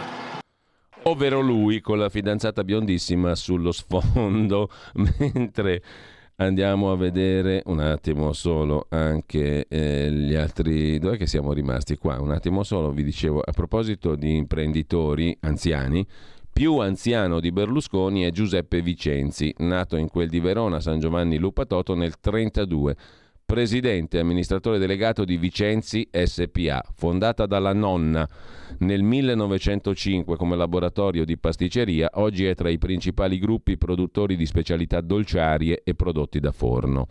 Il signor Vicenzi entra nell'azienda, pensate, nel 1948 come responsabile produzione, nel 68 amministratore unico, nel 90 presidente e amministratore delegato.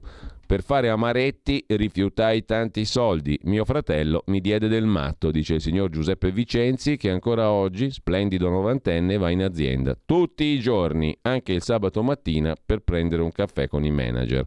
Matilde Vicenzi, è il marchio che tutti conoscono. A Verona i 90 anni del re dei biscotti, Giuseppe Vicenzi. Così ho costruito un impero. Andai fino in Giappone per prendere la macchina per stendere la sfoglia, in Belgio per quella per i savoiardi. Ho donato alla mia città un polo scientifico neurologico per chi è affetto dall'Alzheimer. Spero che aiuti chi è all'inizio. Applausi al signor Giuseppe Vicenzi, 90 anni mentre a Napoli De Luca, scrittore, ha presentato il suo primo libro intitolato La democrazia al bivio. Diventa noiosa la vita politica per come siamo ridotti in Italia, è una noia mortale. Qualcuno di noi che conserva la vecchia abitudine di leggere pure qualcosa e di non ridursi all'animalità ogni tanto, no?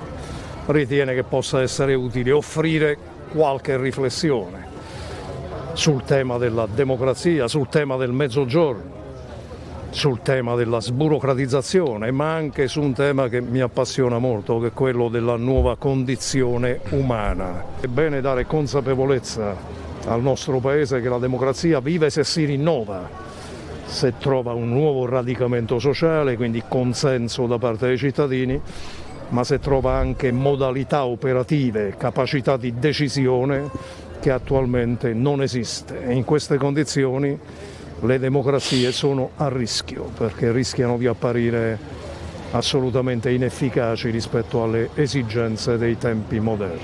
L'Italia è un paese incatenato, d'altra parte siamo l'unico paese d'Europa che è ancora fermo a 20 anni fa con il suo prodotto interno lordo ed è un dato drammatico perché stiamo scivolando sempre di più in basso fra i grandi paesi avanzati del mondo. Il tema del Sud si è perso per strada, è apparso un tema marginale. Ritengo, e questo propongo nel libro, che dobbiamo riproporre in termini nuovi il tema del Sud.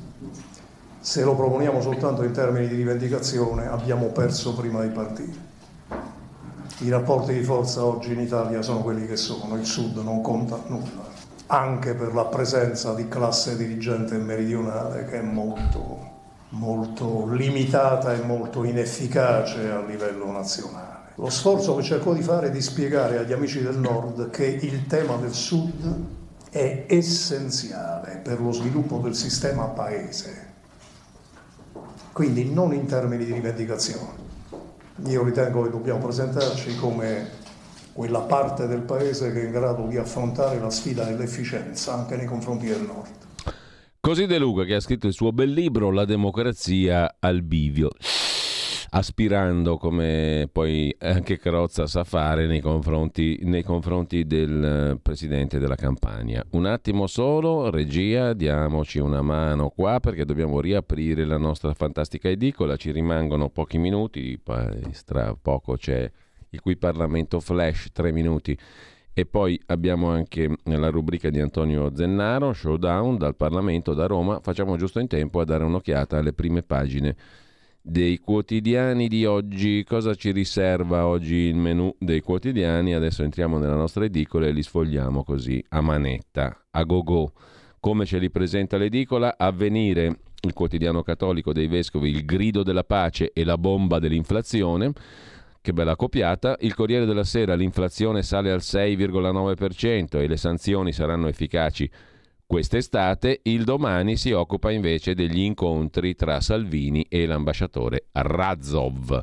Ci ha detto lui di andare a Mosca. Dopo l'inchiesta di domani, il Copasir apre un'indagine. Oltre all'incontro del primo marzo, Salvini e l'ambasciatore russo Razov eh, si sono visti altre tre volte. Il consulente Capuano, questo bel tizio intervistato oggi dal Corriere della Sera, dice Razov ha chiesto a Salvini se se la sentiva di giocare la partita e Matteo ha detto sì. Come dice Santoro, ma adesso volete rompere le balle a Matteo Salvini quando fa la pace e non gli avete rotto le balle per tanti... Insomma, non è che sia proprio vero quello che dice Santoro, che a Salvini le balle gli ha rotte in tanti casi, ma comunque... In ogni caso, proprio adesso che fa la pace dovete andare a rompergli i coglioni, ha detto Santoro uh, uh, su Salvini. E vediamo anche la prima pagina del Fatto Quotidiano, Unione Europea troppe armi da guerra finite a criminali e terroristi e la direttrice dell'Europol a porre il problema. Rischiamo di ripetere il precedente dei Balcani. L'inflazione che deve servire a tenere bassi i salari secondo Banca d'Italia e il GIP che boccia Renzi.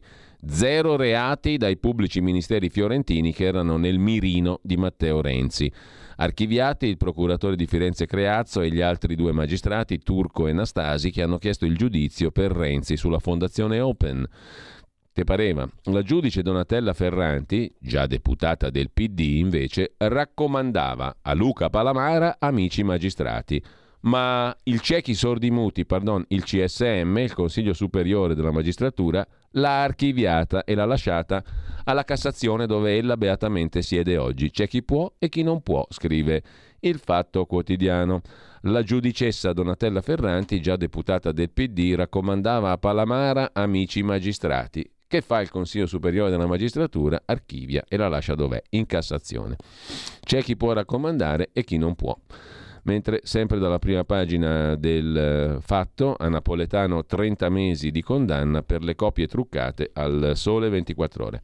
Velocissimi andiamo anche al foglio che dedica ben tre articoli a Salvini, la glasnost di Draghi che ha chiesto a Salvini trasparenza sulla Russia ma l'incidente si teme che possa arrivare da Conte che fa saltare il governo dei migliori, poi il fantasmi di Matteo mh, mm, Salvini che vede le trame di Giorgetti, spunta un comitato di garanti per le prossime liste elettorali e partire a Razov, l'incontro del 19 maggio tra Salvini e l'ambasciatore russo dove si pianificò il viaggio a Mosca. Cos'è che andiamo a vedere adesso? La disunione europea sulle sanzioni, come titola il giornale, la littizzetto che pare che sia ancora in tv, che boicotta i referendum mentre la RAI paga, ha fatto un monologo contro il voto referendario da Fabio Fazio, alla faccia del servizio pubblico, scrive il giornale in prima pagina, e poi il diavolo che finisce in mano al cardinale. Non è una storia teologica, è il nuovo proprietario del Milan.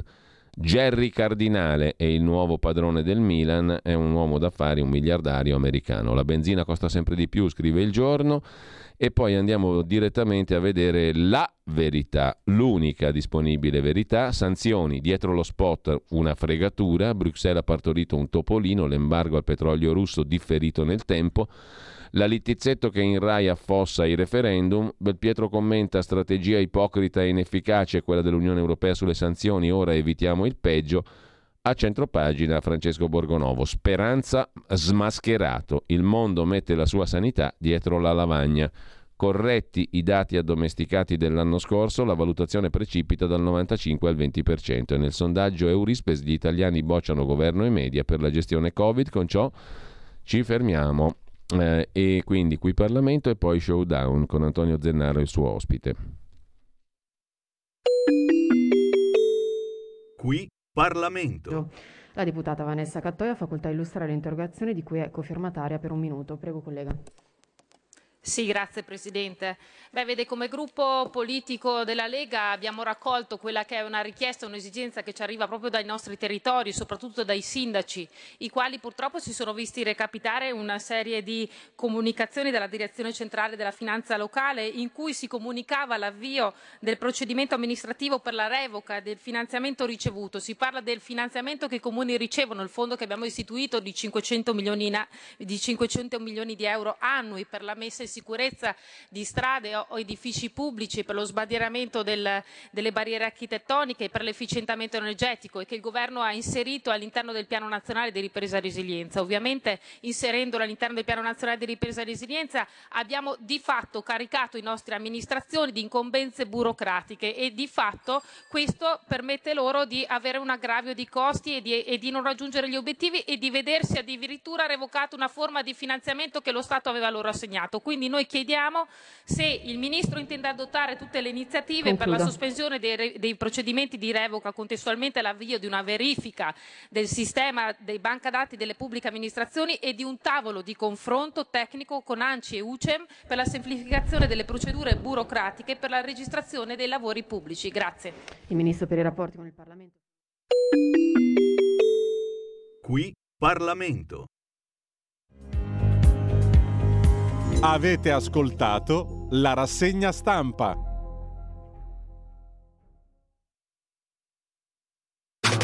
Stai ascoltando Radio Libertà. la tua voce libera, senza filtri né censura. La tua radio.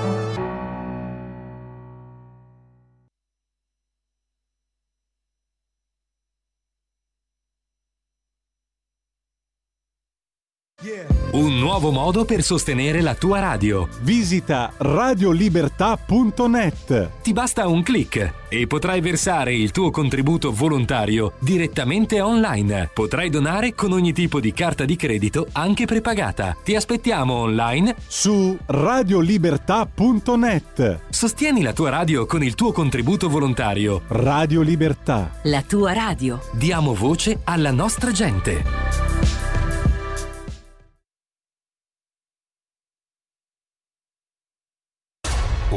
Oltre l'immaginazione. Un viaggio oltre ogni confine. Comincia l'avventura. Hai solo un'ora. Con Vincent. Movie Time. Ogni sabato dalle ore 16. La prossima volta che vai in vacanza, sia così gentile da farci sapere dove va. Se ti dicessi dove vado, non sarebbe una vacanza.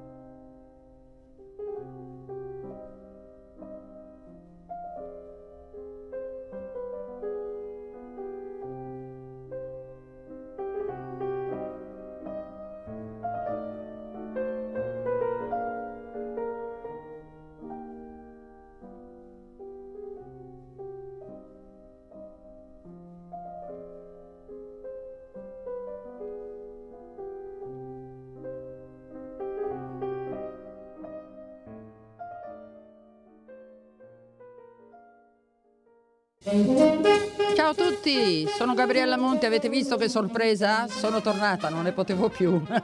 Adesso starò con voi tutte le domeniche dalle 15 alle 17. Vi aspetto in tantissimi e sono felicissima di essere tornata. Ciao a tutti e bacini, bacetti e baciotti. E vai, ciao, a presto. La tua radio. Vi aspetta. Non mancate. Bacini, bacetti e baciotti.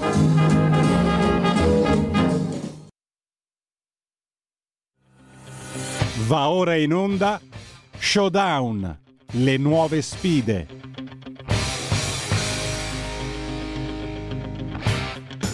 La linea va all'onorevole Antonio Zennaro. Buongiorno, buongiorno, a tutti gli ascoltatori, bentornati a Showdown dopo qualche settimana di pausa, colpa mia, avevo avuto qualche acciacco di salute ma sono tornato sempre su Radio Libertà, la radio che non piace al ministro Speranza ma che piace a chi ama la libertà. L'ospite di oggi è l'onorevole Mauro Sutto. Buongiorno Mauro, benvenuto. Buongiorno Antonio, grazie per l'invito e buongiorno agli ascoltatori. Allora, oggi parleremo di Mauro, della sua attività sul territorio, della sua attività politica in Parlamento, ma anche di temi molto importanti che lui sta seguendo. Un tema molto importante, ne abbiamo discusso anche con lui le settimane scorse, alla Camera è questo tema del disagio giovanile. Arriviamo da un momento in cui dopo due anni di eh, pandemia tantissimi giovani non hanno potuto fare sport, tantissimi giovani non sono potuti andare a scuola, tantissimi giovani non hanno potuto anche stare insieme con i, suoi, i loro coetanei. Quindi come la vedi? Cosa stiamo facendo? Qual è insomma, la tua opinione su questo tema importantissimo che riguarda milioni di ragazzi?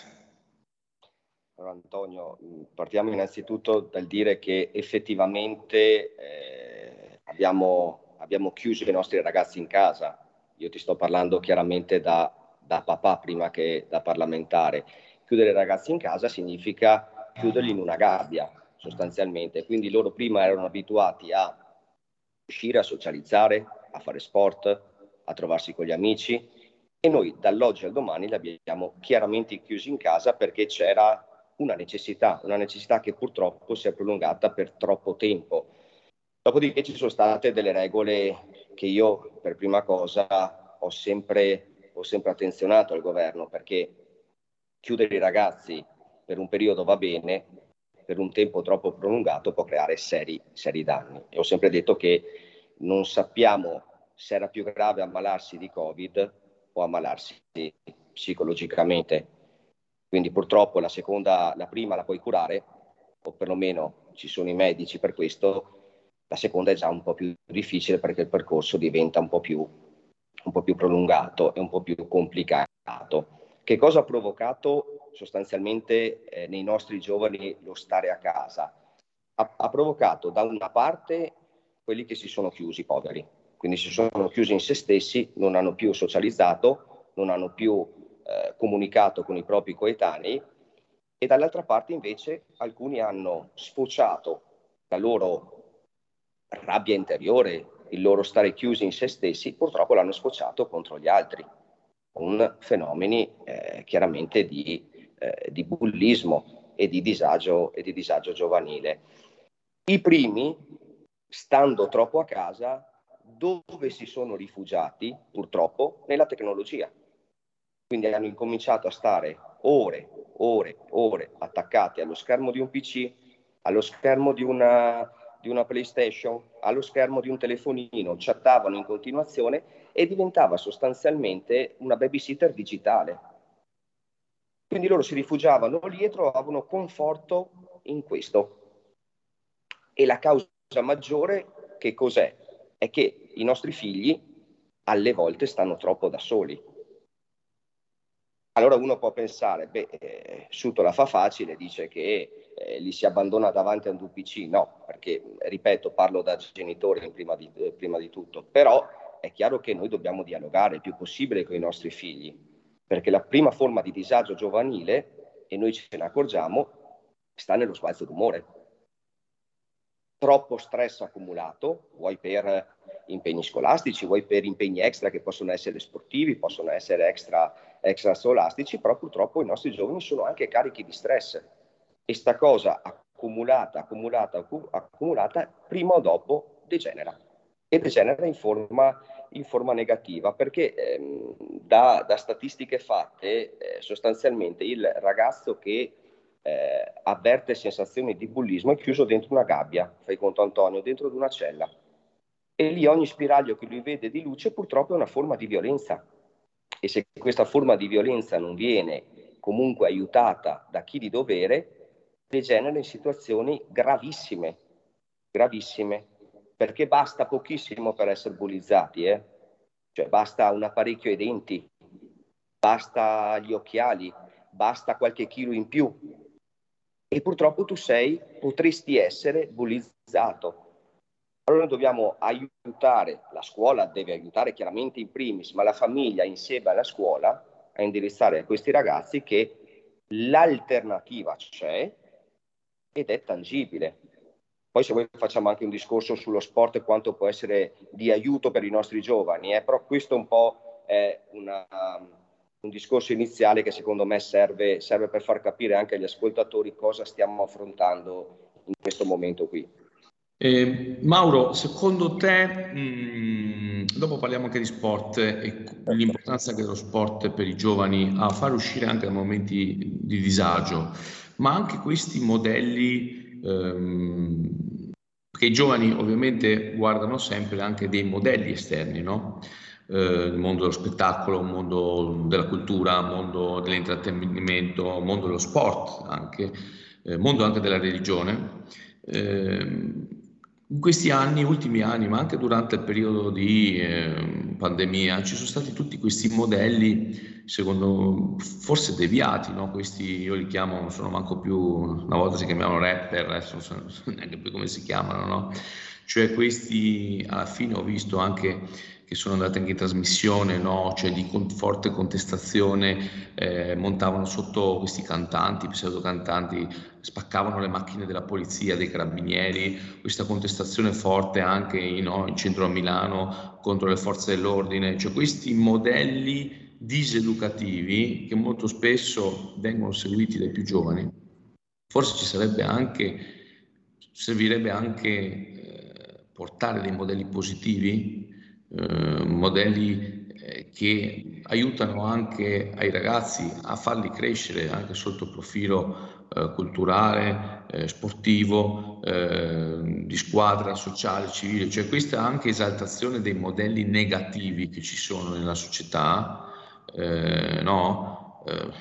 alcuni atteggiamenti, adesso non voglio dire trasmissioni televisive, però l'esaltazione del modello negativo tutte queste cose di mafia, di gang, mini gang, cioè secondo me questo non aiuta anche il genitore, non aiuta l'educatore a fare un percorso anche di crescita dei ragazzi. Sì, condivido, condivido tutto quello che hai detto ed è abbastanza, è abbastanza logico. Allora, eh, fermare questo fenomeno di eh, video caricati su YouTube piuttosto che che video caricati su Facebook, Instagram, tutte quelle piattaforme social è difficile fermarle perché tu da genitori puoi mettere tranquillamente un blocco a certi programmi, ma io sfido chiunque, eh, cioè il ragazzo prende, va fuori casa e lo guarda in qualsiasi altro posto. Quindi io non credo che la punizione sia quella di bloccare assoluto quello che succede nella vita nella vita reale, però è abbastanza logico che noi dobbiamo anche prendere dei miti che hanno fatto bene. Allora, io non so se tu ti ricordi, siamo abbastanza coetanei, tu sei un po' più giovane di me Antonio, eh? però quando nasceva la saga di Karate Kid, di Bruce Lee, quelli erano miti che portavano i ragazzi a provare in palestra le arti marziali. Ok, dopo loro erano dei, chiaramente dei talenti, perché Bruce Lee aveva un talento che era eh, ineguagliabile, sia chiaro, però portava la gente a riempire tutte le palestre, a provare le arti marziali, cosa che prima non, eh, non succedeva.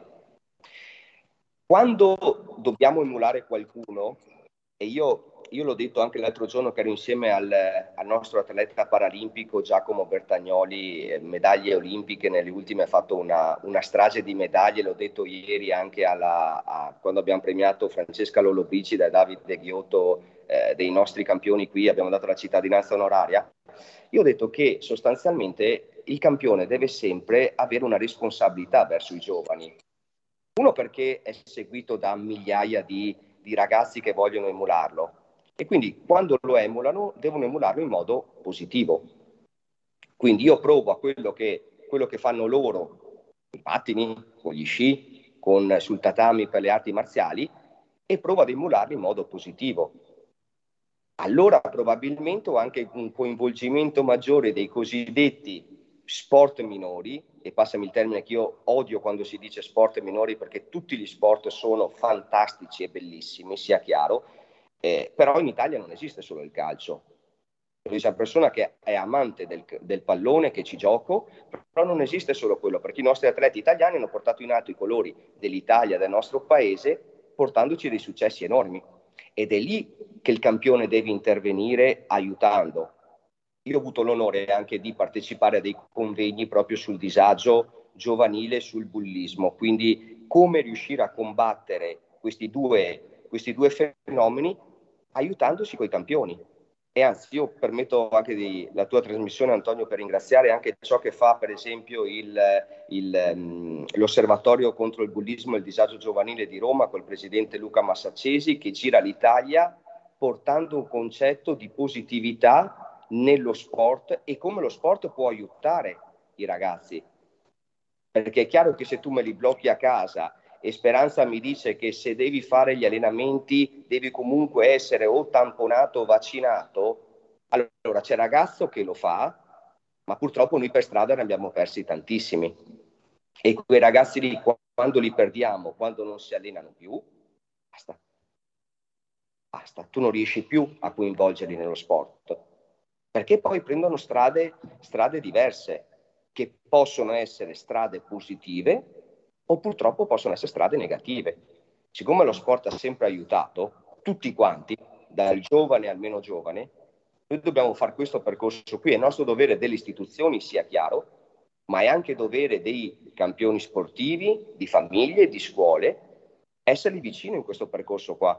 Non farli abbandonare. Qualsiasi sport il ragazzo o la ragazza vuol fare, noi dobbiamo essere vicini in questo, perché libera la mente, ti aiuta, e il tuo proseguio sarà sicuramente positivo. Questo è un dato di fatto.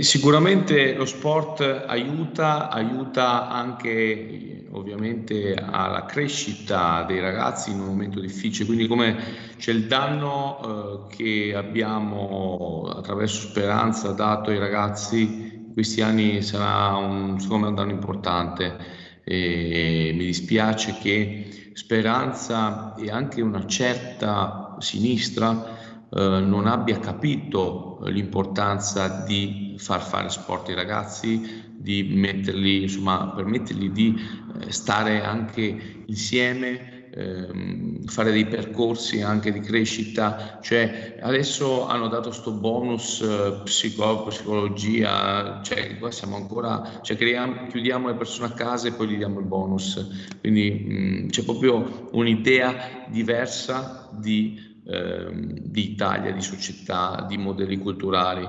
Quindi secondo me, l'ha detto anche giovedì, eh, Matteo Salvini era da me all'Aquila in Abruzzo e ha detto noi abbiamo, adesso abbiamo questo governo di unità nazionale che eh, finché non, non, ritorneremo al voto, eh, però abbiamo due idee di società diverse, cioè sono proprio due, non è solo il fisco, non è solo no, la flat tax, cioè, cioè qua ci sono proprio due idee di società diverse, noi siamo per la libertà, gli altri sono invece per altre idee, anche su tutta la famiglia, sui modelli culturali. Eh, quindi, quindi vorrei parlare però adesso con te di un tema un po' collegato allo sport, ai giovani, che eh, tu vieni da una regione, da una provincia molto attiva sotto il profilo degli investimenti, quindi parliamo adesso un po' del, di, di te, del territorio eh, del Trentino, cioè, mh, mm, servono anche però gli impianti sportivi, servono anche gli investimenti che deve fare una pubblica amministrazione, lo Stato, la regione, gli enti locali,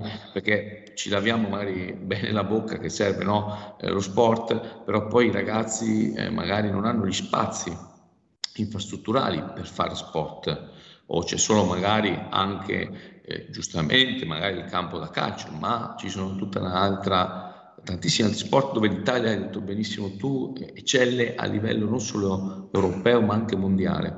Quindi sotto questo profilo qua, un po' il lavoro che avete fatto voi, un po' anche se vogliamo un lavoro importante, riconosciuto anche a livello nazionale, perché è importante anche avere infrastrutture e che gli enti locali investano in infrastrutture sportive. Allora, avere gli impianti sportivi allora, io parto intanto con una frase molto forte. Se ci credi in qualcosa, lo fai. quindi i vari, i vari assessori allo sport dal, dal, comune, io ti parlo dalla provincia perché comunque eh, noi abbiamo la, l'autonomia speciale, sai, e quindi chiaramente eh, la nostra provincia ha un potere anche legislativo e eh, chiaramente se ci credi e quindi inserisci una persona che ci tiene a fare le cose, stai pur certo che eh, i progetti, i progetti vanno avanti. Avere un campo sportivo per esempio di calcetto. Calcetto eh, significa innanzitutto creare uno spazio anche ricreativo per i ragazzi, ma non solo per chi, a chi piace il calcio, ma in generale proprio. Io lo vedo, lo vedo nel mio paese, abbiamo un bellissimo campo da calcetto e viene sfruttato tantissimo, non ti dico nel periodo estivo chiaramente perché i ragazzi hanno la pausa scolastica, ma comunque durante tutto l'anno, tempo permettendo chiaramente, viene sfruttato all'ennesima potenza. Abbiamo un campo da tennis che sotto il Covid, eh, allora prima quasi il tennis non esisteva, però sotto il Covid che potevi comunque allenarti e, e fare questo sport all'aperto è stato preso in, in considerazione tantissimo quindi avere uno spazio ricreativo e sportivo sicuramente devi investire delle risorse, sia chiaro, però dall'altra parte ti porta un riscontro che è positivissimo. Poco, poco distante da noi abbiamo un bellissimo campo da calcio con fra poco partirà una pista di atletica e lì comunque ci sono tutte le, eh, le, le, risorse che possono arrivare anche da bandi del CONI chiaramente o da bandi provinciali o da bandi europei. Eh, abbiamo fatto una pista di arrampicata quindi ci sono tutti quelli, abbiamo delle bellissime piste ciclabili e che quindi chi ha la passione per la bici parte dal mio paese che sono ai confini col Veneto e arriva fino, fino a Trento senza alcun tipo di problema, 40-50 km di pista ciclabile immersa nel verde. Può far bici, può correre a piedi, può far pattinaggio. Quindi quando tu ai ragazzi dai delle possibilità, è chiaro che eh, porti, porti qualcosa di positivo. Quindi se io ho mio figlio che piace giocare a basket, so che lo porto a 6 km di distanza e ho un palazzetto per il basket. Se vuol far judo, lo stesso. Se vuol far calcio, è più vicino, è più vicino ancora. Quindi eh, io penso che sia compito innanzitutto di un'amministrazione soddisfare quello che può essere l'esigenza dei cittadini più piccoli e anche più grandi, sia chiaro, perché lo sport non ha età. Non ha età. Io penso alla pista di atletica la può sfruttare il bimbo di 5 anni come il signore di 65, 70, 75 anni, con potenzialità diverse, con tempi diversi, però permetto a tutti quanti di riuscire a fare un'attività fisica all'aperto nel periodo Covid anche in sicurezza, però permetto sempre di farla. Però devi crederci Antonio, devi crederci come in ogni progetto. Se ci credi mm, è chiaro che trovi anche gli spazi giusti, i canali giusti e lì è compito di una buona amministrazione comunale, provinciale, regionale di essere pronta quando è ora di trovare gli spazi interessati e di portare migliorie. Io per esempio nel mio comune parlavamo con la giunta tutti insieme, tutti insieme l'altro giorno, volevamo fare un percorso di calisthenics, quindi pensare un'alternativa diversa anche, particolare se vogliamo dire, che però funziona. E quindi questo sport con lo sviluppo muscolare fatto all'esterno con degli attrezzi bellissimi per dare un'alternativa ai ragazzi. Cioè sono delle idee, pre- ho visto che va molto per esempio il paddle in questo periodo. Non costa tantissimo, l'investimento non è alto, però porta dei risultati enormi. Quindi se uno piace, allora è chiaro che deve piacerti, perché se no stiamo parlando di, della luna. Però se tu hai un minimo di base sportiva che ti può interessare la cosa, eh, puoi, servire, puoi, servire, a 360 gradi quello che ti chiede, che ti chiede la, la, cittadinanza in base chiaramente alle proprie risorse, perché non puoi, non puoi assolutamente permetterti di sforare, però se lo fai ponderato io credo che si riesca a fare dei bei progetti anche spendendo la cifra, la cifra giusta, la cifra corretta. Infatti il tema che tu insomma, porti anche con esperienza diretta è un po' anche modello di eh, amministrazione, la forza anche tra i vari punti di forza anche della Lega, ricordiamo che il 12 giugno si andrà a votare in tantissimi comuni, la Lega oggi ha 800 sindaci, speriamo di incrementare questo numero, la Lega è presente in quasi 4.000 amministrazioni. E un punto di forza è proprio quella di essere eh, operativi, eh, pratici anche sotto il profilo amministrativo, cioè non perdersi in beghe, ma lavorare poi per portare a casa risultati concreti come può essere un impianto sportivo. Sport in questo momento sta diventando sempre di più, infatti mi collego anche un po' al tuo territorio, alla tua provincia.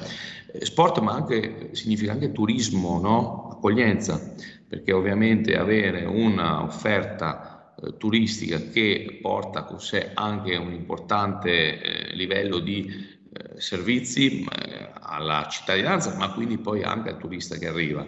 Come state un po' post anche pandemia, no?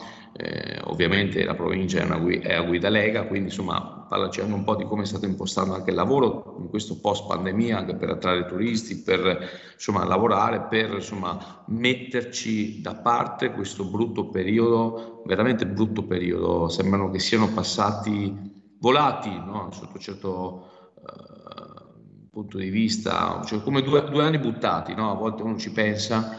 Eh, quindi come state lavorando? C'è una bella squadra eh, in Trentino, che conosco anche tanti colleghi e colleghe, come state approcciando questo post pandemia anche sotto il profilo turistico amministrativo? Allora, beh, innanzitutto colgo anche l'occasione per ricordare delle Olimpiadi Milano Cortina 2026, che quello sarà un appuntamento eccezionale per, per lo sport eh, perché lo sport lo diciamo sempre che è, che è inclusivo e aiuta, e aiuta, tantissimo, quindi partiremo con delle grosse opere anche qui, anche il Trentino sarà protagonista delle, delle Olimpiadi del, del 26. Eh, è chiaro che qui c'è sempre stata la cultura del turismo, c'è sempre stata la cultura di accogliere a braccia aperte il turista. Nascono che cosa? Tanti B&B, tanti hotel, tanti alberghi comunque attrezzati attrezzati a 360 gradi con degli ottimi servizi. Quindi il turista può arrivare tranquillamente con la sua bici e troverà il, il garage per posteggiarla e quindi dorme la sera, parte la mattina con la sua bici, gira con, tramite le ciclabili, tramite i passi che ci sono qui nelle montagne, eh, può farsi i suoi giri. Quindi noi a livello turistico chiaramente, eh, non perché abito qui, non perché sono da qui, però eh, è abbastanza logico che ci teniamo, ci teniamo tantissimo. Qualsiasi valle tu, tu possa frequentare nella, nella, tua vita in Trentino troverai la massima accoglienza e, e, ed ogni valle ha la sua caratteristica di essere, di essere comunque unica per tantissimi, per tantissimi aspetti. Eh, è, è, chiaro che eh, qui il turista trova casa, qui il turista trova la sua, la sua accoglienza maggiore per, per per riuscire, per, scusate, per riuscire a, a, coinvolgere chiaramente a 360 gradi quello che, eh, quello che vuole lui, anche per staccare quei 15 giorni, 7 giorni, 5 giorni di stare in totale tranquillità, liberando la mente da ogni, eh, da ogni pensiero. Mauro, grazie davvero di essere stato nostro ospite in questa puntata. Ci vediamo poi prossimamente alla Camera insieme. Ringrazio tutti gli ascoltatori di Radio Libertà, di Showdown, ci vediamo alla prossima puntata. Viva la libertà, i giorni migliori devono ancora arrivare. Ciao! Antonio, grazie mille, buona giornata. Ciao. Avete ascoltato Showdown, le nuove sfide